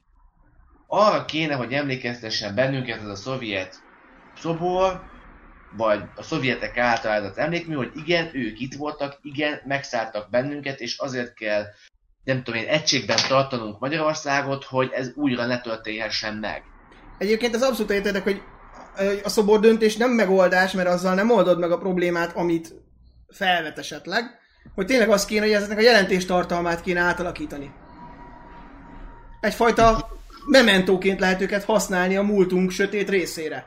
Igen, Amivel- és a, más, a másik oldala meg, hogy itt, amit így kerülgetünk már, hogy igazából a történelmi személyeknek mi legalábbis nem vitathatjuk el történészként az érdemeit, mert hogy nekünk elvileg abban az adott korban kell értékelnünk a történelmi személynek a megszólalásait.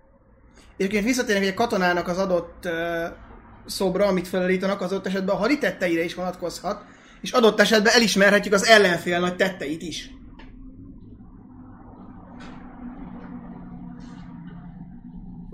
Itt én még hozzátennék azt, amit Alex, hogy ö, az a baj, hogy azt feltételezed, hogy amikor odarakták a szobrot, az jó szándékból történt, és azért történt, hogy emlékezzenek rá. Most elővettem egy statisztikát abban, hogy mikor emelték a konfederációs szobrok többségét, és a konfederációs szobrok 45%-át a Jim Crow törvényekkor emelték. Tehát 1906 és 9 között. De én értem, hogy Alex mire gondol, hogy ő nem azt mondja, azt a, abba a korba azt rossz, hogy jó célból emelték, hanem inkább, mondjuk ez relatív, mi a jó cél. Mert akkor a többségi közösség számára az lehet, hogy jó célnak tűnt. Hanem, hogy ezeket a szobrokat ma kéne átfordítani. Tök mindegy, hogy milyen szemszögből emelték azt régen. Ha eddig ott maradt, most már maradjon, és használjuk föl inkább mi egy olyan emlékezett politika részeként. Igen, tehát hogy én- erre gondolok, hogy oké, okay, valamilyen célzattal az adott szobrokat, mondjuk a konfederációs szobrot, valamikor valamilyen célzattal felállították, de hogy ma már igazából, amikor tényleg a közvéleményt másodpercek alatt lehet befolyásolni, ki lehet alakítani egy olyan emlékezett politikát, vagy kultúrpolitikát, ami úgy fordítja a jelentését, hogy tök fölösleges legyen ö, bármit is ledönteni. Hát ezzel meg végképp nem értek egyet, mert most képzeld már azt a helyzetet, hogyha Pesten állítanak a Malinowskinak egy szobrot, és ott megy el egy magyar ott megy el egy nő, és mondja a kislányának, látod, ő erőszakolta meg a nagymamámat. De hát a szovjetek felállították, most már hagyjuk itt. Malinowski személyesen erőszakolta meg. Az azért kemény. Teljesen mindegy a szovjet hadsereg. De ott van, ezt mondta Alex, ott van a szovjet hősi emlékmű. Azt azoknak a katonáknak állították. Akik végigmentek Magyarországon és végigőszakolták a... Szó szerint végigmentek Magyarországon minden opcióba, amit el tudsz Meg képzelni. végigrabolták a várost. De hogy pont az kellene, hogy igen, ott az az emlékmű, és emlékezzünk arra, hogy ez megtörtént, ez rossz volt, és hogy tegyünk azért, hogy ez ne történjen meg újra. Kvázi jelképezze a tragédiát. Ha Itt megint rátérnék arra, hogy egy emlékmű és egy szobor között nagy különbség van. Mert az emlékmű az valaminek emléket állít, egy szobor pedig egy embernek állít emléket és a tetteinek. És akkor itt jön az, amit mondtunk, hogy egy tábornoknál a katonai tetteit kell nézni, egy politikusnál a politikai eredményeit kell nézni, egy nem tudom mi van még kereskedőnél, a kereskedelmi eredményeit, nem tudom, Soros Györgynek szobrot állítanának, nem azt néznék, hogy milyen politikai dolgokat beszél, hanem hogy jó üzletember. Hát meg azt, hogy igazából amikor az ország szab... bajba volt a Vörösitab katasztrófánál, akkor azért igen-igen sok pénzzel haigálta meg a mentést. Tehát nyilván akkor azt néznék arról az emberről, amiben, aminek a szobrot állítják. Ezeket ugyanúgy át lehet alakítani, mint egy emlékműnél. Itt a kérdés az emlékezett politika. Inkább annak a kérdésnek a- kéne... A szobrok meg az emlékművek között most arra megint vitatkozhatunk, hogy vannak olyan emlékművek, amik ember alakúak, és vannak olyan szobrok, amik nem ember alakúak, tehát hogy ez... Igen, meg hogy én arra azt jött eszembe, hogy inkább azon kéne elgondolkodnunk, hogyha nem olyan emberek ülnek esetleg a törvényhozásban, vagy olyan pozícióba, akik ezt nem ilyen célra használják fel, nem ilyen emlékezett politikát támogatnak, akkor mit csinálunk rosszul?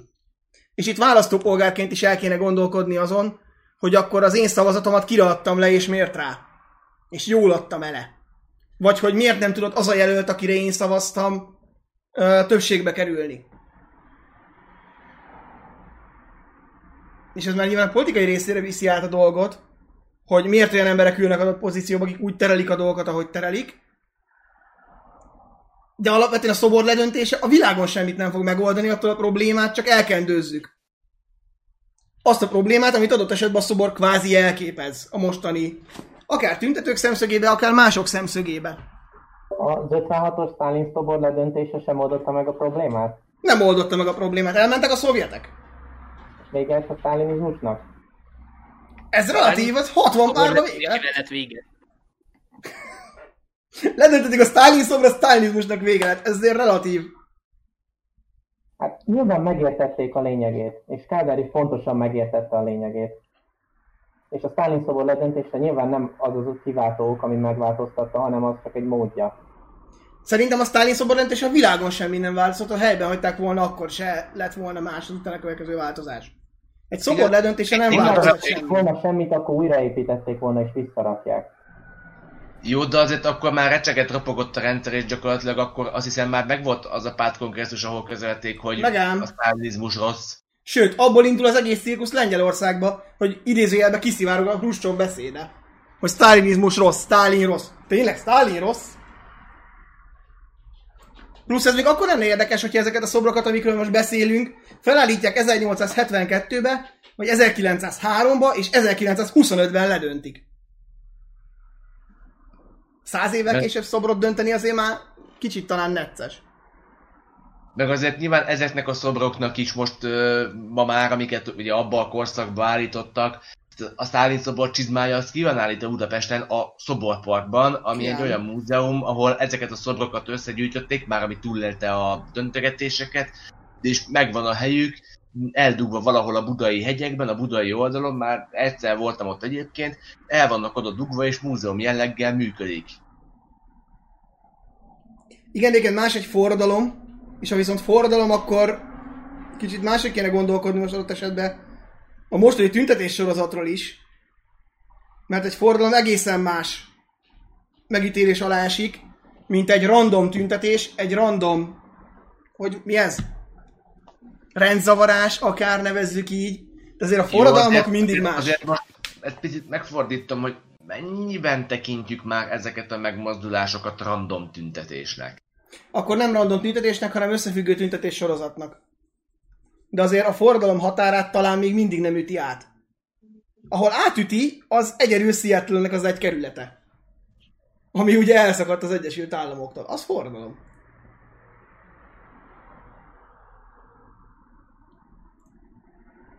De visszatérve az alap témánkhoz, és akkor fölteszem a nagy kérdést, mert nyilván itt a fontos az is, hogy több nézőpont megjelenjen, és mindenki választ magának, mert ugye a történelemben nem feltétlen van egy nézőpont, de akkor föltenném az utolsó kérdést, hogy most oldaltól és mindentől függetlenül elvitathatjuk egyes személyek érdemeit, vagy nem. Alextól már megkaptuk a választ, ugye, hogy nem. Azt kell nézni az adott ember kvázi mit ért el. Máté? Én Alexal értek egyet, tehát hogy nem vitathatjuk el az érdemeit. Bence? Vagy Levi? Vagy valaki? Ö, akkor Levi, Levi mond először. Jó van, szerintem egyértelműen igen, és tudok is rá egy konkrét példát hozni. Adolf Volt, Hitler. egy, ö, volt a, nem az, ö, volt a briteknél egy Jimmy Savile nevezetű csávó, aki egy gyerekműsort vezetett nagyjából 20 valahány évig.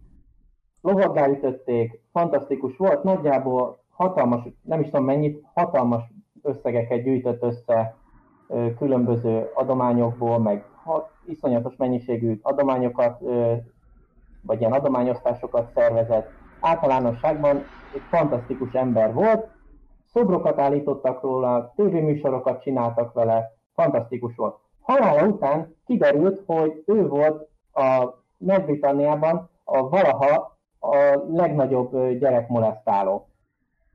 És nem azt csinálták, hogy a szobrokat ott hagyjuk, hát, hogy ne történjen meg ez még egyszer, hanem kegyetlenül lebontottak mindent.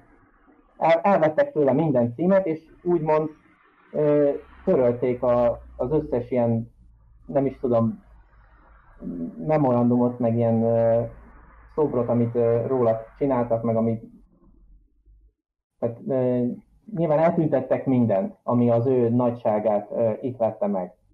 Tehát uh, szerintem azért valahol újra lehet értékelni bizonyos embereknek a megítélését. És meg is kell. És ezt nyilván nem arra értem, hogy ha egyik nap baloldali kormány van, akkor minden baloldali régi történelmi figurának kirakjuk a szobrát, aztán amikor jobboldali kormány van, akkor kicseréljük az összeset jobboldalira, hanem objektíven látva az egészet nyilván. Bence, ehhez, hogy így ezután? Uh, hát én is igazából Alex pártját fogom annyiban, hogy uh, amennyiben nagy, emberek, nagy emberekről van szó, a tettei emlékezni kell, akkor is, hogyha rosszak, akkor is, hogyha jó, de tudni kell, egyrészt tudni kell őket kritizálni, másrészt pedig azért viszonyítani is kell, hogy miket csináltak. Tehát ha valaki mondjuk tesz rasszista megjegyzéseket, de a rasszizmusa ennyiben kimerül, akkor az azért nem olyan nagy bűn. Mert most valljuk be, minden ember tett már rasszista megjegyzést, ha tudatos volt, ha nem. Itt ugye például Bécs polgármestere Karl Lüeger, akinek ugye eltávolították a nevét Bécsből mindenhonnan, amikor antiszemitának minősítették nem is olyan régen. Igen, egyébként Bencével értek, illetve hogy most, jaj, most Bencével egymás vállára borulunk, mert egyébként azzal, amit ő mond, azt egyetértetek, nyilván kritikával kell kezelni minden történelmi személyiséget. A Leviéhez meg csak annyit fűznék hozzá, hogy nyilván ez jelenkorunkban történt eset, és nyilván jogos, mert hogy napjaink értékrendje szerint a gyerek molesztálása egy elítélendő bűntény, és bármennyire is tettő jó dolgokat, nyilván ezzel bűnt, és nagyon sokszor bűnt követett el azzal, hogy ő lett a legnagyobb gyerekmolesztáló. De mondjuk, ha egy olyan korban élt volna ez a figura, amikor mondjuk a gyerekmolesztálás nem bűn, akkor teljesen más lett volna a megítélés, és én arra is szeretném tenni a hangsúlyt, amiről az elején is beszélgetünk, hogy a jelentkorunk értékítéletét, vagy elveit nem lehet teljes mértékig rávetíteni az adott történelmi személyiségekre. Egyébként meg, ha már ilyen gyerekmolesztálás, meg ilyesmi, Michael Jackson például. Tehát a pop királya, emlékművei vannak, rendszeresen játszák a számait, és mégis ugye azt mondják, hogy egy, egy rohadék pedofil állat, aki kihasználta a gyerekeket. És nyilván ezért, ezért én is elítélem, meg mindenki elítéli, de attól még letett annyit az asztalra, hogy a jó oldal miatt is emlékezzenek rá. Csak a rossz az nyilván sokkal nagyobb visszhangot kap. Igen, valahol itt kell meg, hogy, hogy igen, pont erre gondolom, hogy, hogy valahol, hogy nyilván elvitatni az érdemeit senkinek se lehet, vagy nem szabad. Az más kérdés, hogy viszont mellé kell tenni azt is, és mérlegre kell tenni azt is, hogy mi az a negatív dolog, amit mellé elkövetett, mi az, ami amit emellett még tett és nem pozitív, és nyilván az adott kornak megfelelő szellemben kell megítélni azokat a dolgokat. És Egyébként nem... Erre, Mondod, pont, pont most jutott eszembe egy, egy ókori példa erre, Miltiades. Ugye ki is volt ő? Miltiades volt maratonnál a görög seregeknek a főparancs, vagy az aténi seregeknek a főparancsnoka. És, és aztán Osztrakismosszal meg száműzték. És nem, nem, az, nem a száműzetésére gondolok, hanem ő, ő egy Tyrannosz volt egyébként, a, meg nem mondom most, hogy melyik városban egy ilyen égei tengeri szigetvárosnak volt a, a vezetője. Hivatalosan ő Aténba a lábát nem tehette volna be, és ez még a görög-perzsa háborúk elején még maraton előtt volt. Maratonnál ugye megmutatta, hogy hát érte hozzá, amit csinál, és legyőzte a perzsa sereget. Viszont utána, amikor Aténban tiszteletet követelt magának, meg elismerés, meg dicsőséget, akkor annyit mondtak neki, hogy hát már ne is haragudjál, nem te egyedül győzted le őket, hanem mi. Tehát majd akkor kapsz babérkoszorút, hogyha szépen elmész Perzsiába, és szétrugod a, a perzsákat egyedül. Meg nyilván utána elég hányatott élete volt szerencsétlennek. hogy a görögöknek pont ez volt a helyzet, hogy a, a múltbeli nagy tettek nem mentenek fel semmi alól, csak ez most már ugye már a kicsit módosult. És vannak olyan tettek, amiket nagyobb értékkel vett számítanak emberek, meg vannak, amiket kisebbel. Ha erre gondolsz, Bence? Körülbelül igen, tehát a Miltiades a, hát most elég hülye szóhasználata az élő példa az értékváltozásra, mert mi úgy tekintünk rá, mint, vagy egyesek úgy tekintenek rá, mint például a, az európai demokrácia egyik első védőszentje, mert ugye megvédte a görög demokráciát, viszont annó a görögök csak úgy tekintettek rá, mint egy jó hadvezérre, aki túl messzire ment a saját... Egójával. Így, így van, így van, igen. Nem, csak úgy azért Aténban az eléggé szokványos volt, hogy azok a győztes hadvezérek, akik kvázi ezért politikailag nagy befolyásra tesznek szert, előbb-utóbb száműzve lesznek, mert hogy nem szeretnék, hogy tovább erősödjön az ő nézőpontjuk, illetve ugye más szeretné, hogyha az övé megerősödne. Aténi demokrácia nutshell. Rúg ki azt, akinek hatalma van. Igen, viszont hatalmat, kerülni. hatalmat úgy szerezhettél, hogy csináltál valamit, tehát azért ott Mhm. az éremnek megint két oldala van. Igen, csak hogy ez valahol, ha belegondolsz, kicsit röhelyes. Hogy mi ugye úgy emlékezünk rá, mint a, nem tudom, nagy hadvezér, a milyen győztes, és hogy ezért, és hogy közben az aténiak meg elküldik a fenébe, mert hogy most kell nekik, nem. Hát igen. Meg hogy úgy érzik, hogy veszélyezteti a demokráciát. Igen, hogy Igen, alakulált végül- valakinek a megítélése évszázadok során? Bár valamiért hogy csak fönnmaradt a neve, ugye? Nekem egyébként az eszembe, hogy a római császárról is általában a mai napig vannak szobrok sokszor köztéren. És mondjuk Tiberius császár, vagy Nero esetében elgondolkodnék, hogy biztos kell neki szobor, vagy biztos helye van abba a történelmi panteonba. Ahol berakjuk. De ugye megítélni mindenkit saját korában, maga korában tett elég nagy dolgot ahhoz, hogy bekerüljön ebbe a történelmi dicsőségcsarnokba. Nyomja Bence attól lesz boldog és minden szíveske egy tál étel a halálcsillag áldozatainak és az nem, alapok. nem, az Nem, nem, nem, evokoknak. nem, nem, nem, nem, nem. Minden Meg egyes live kezd- után egy tál támogatjuk az evokokat. Meg hogy azért kell szívecskézni, hogy Bence örüljön. És mi, minden egyes like a, az Evok halálcsillag károsultakhoz megy. Köszönöm mindenki itt volt és meghallgatta a podcastet. Ahol lehet, ott lehet kommentet hagyni, és még valahogy megpróbálom megkeresni, és uh, lehet beszélni a tényekről, és felvetni ötleteket is, és azokra majd igyekszünk mi is válaszolni, somewhere. Még a következő podcastben. Ha minden igaz, jövő héten most már tényleg a zene lesz a téma. Remélhetőleg addig északora nem, tör, nem robbant ki egy nukleáris háborút, mert akkor egészen más téma lesz. Valószínűleg túlélő kalauz atomtérre. Na, remélhetőleg találkozunk mindenki egy másik podcastben vagy videóban. Addig sziasztok!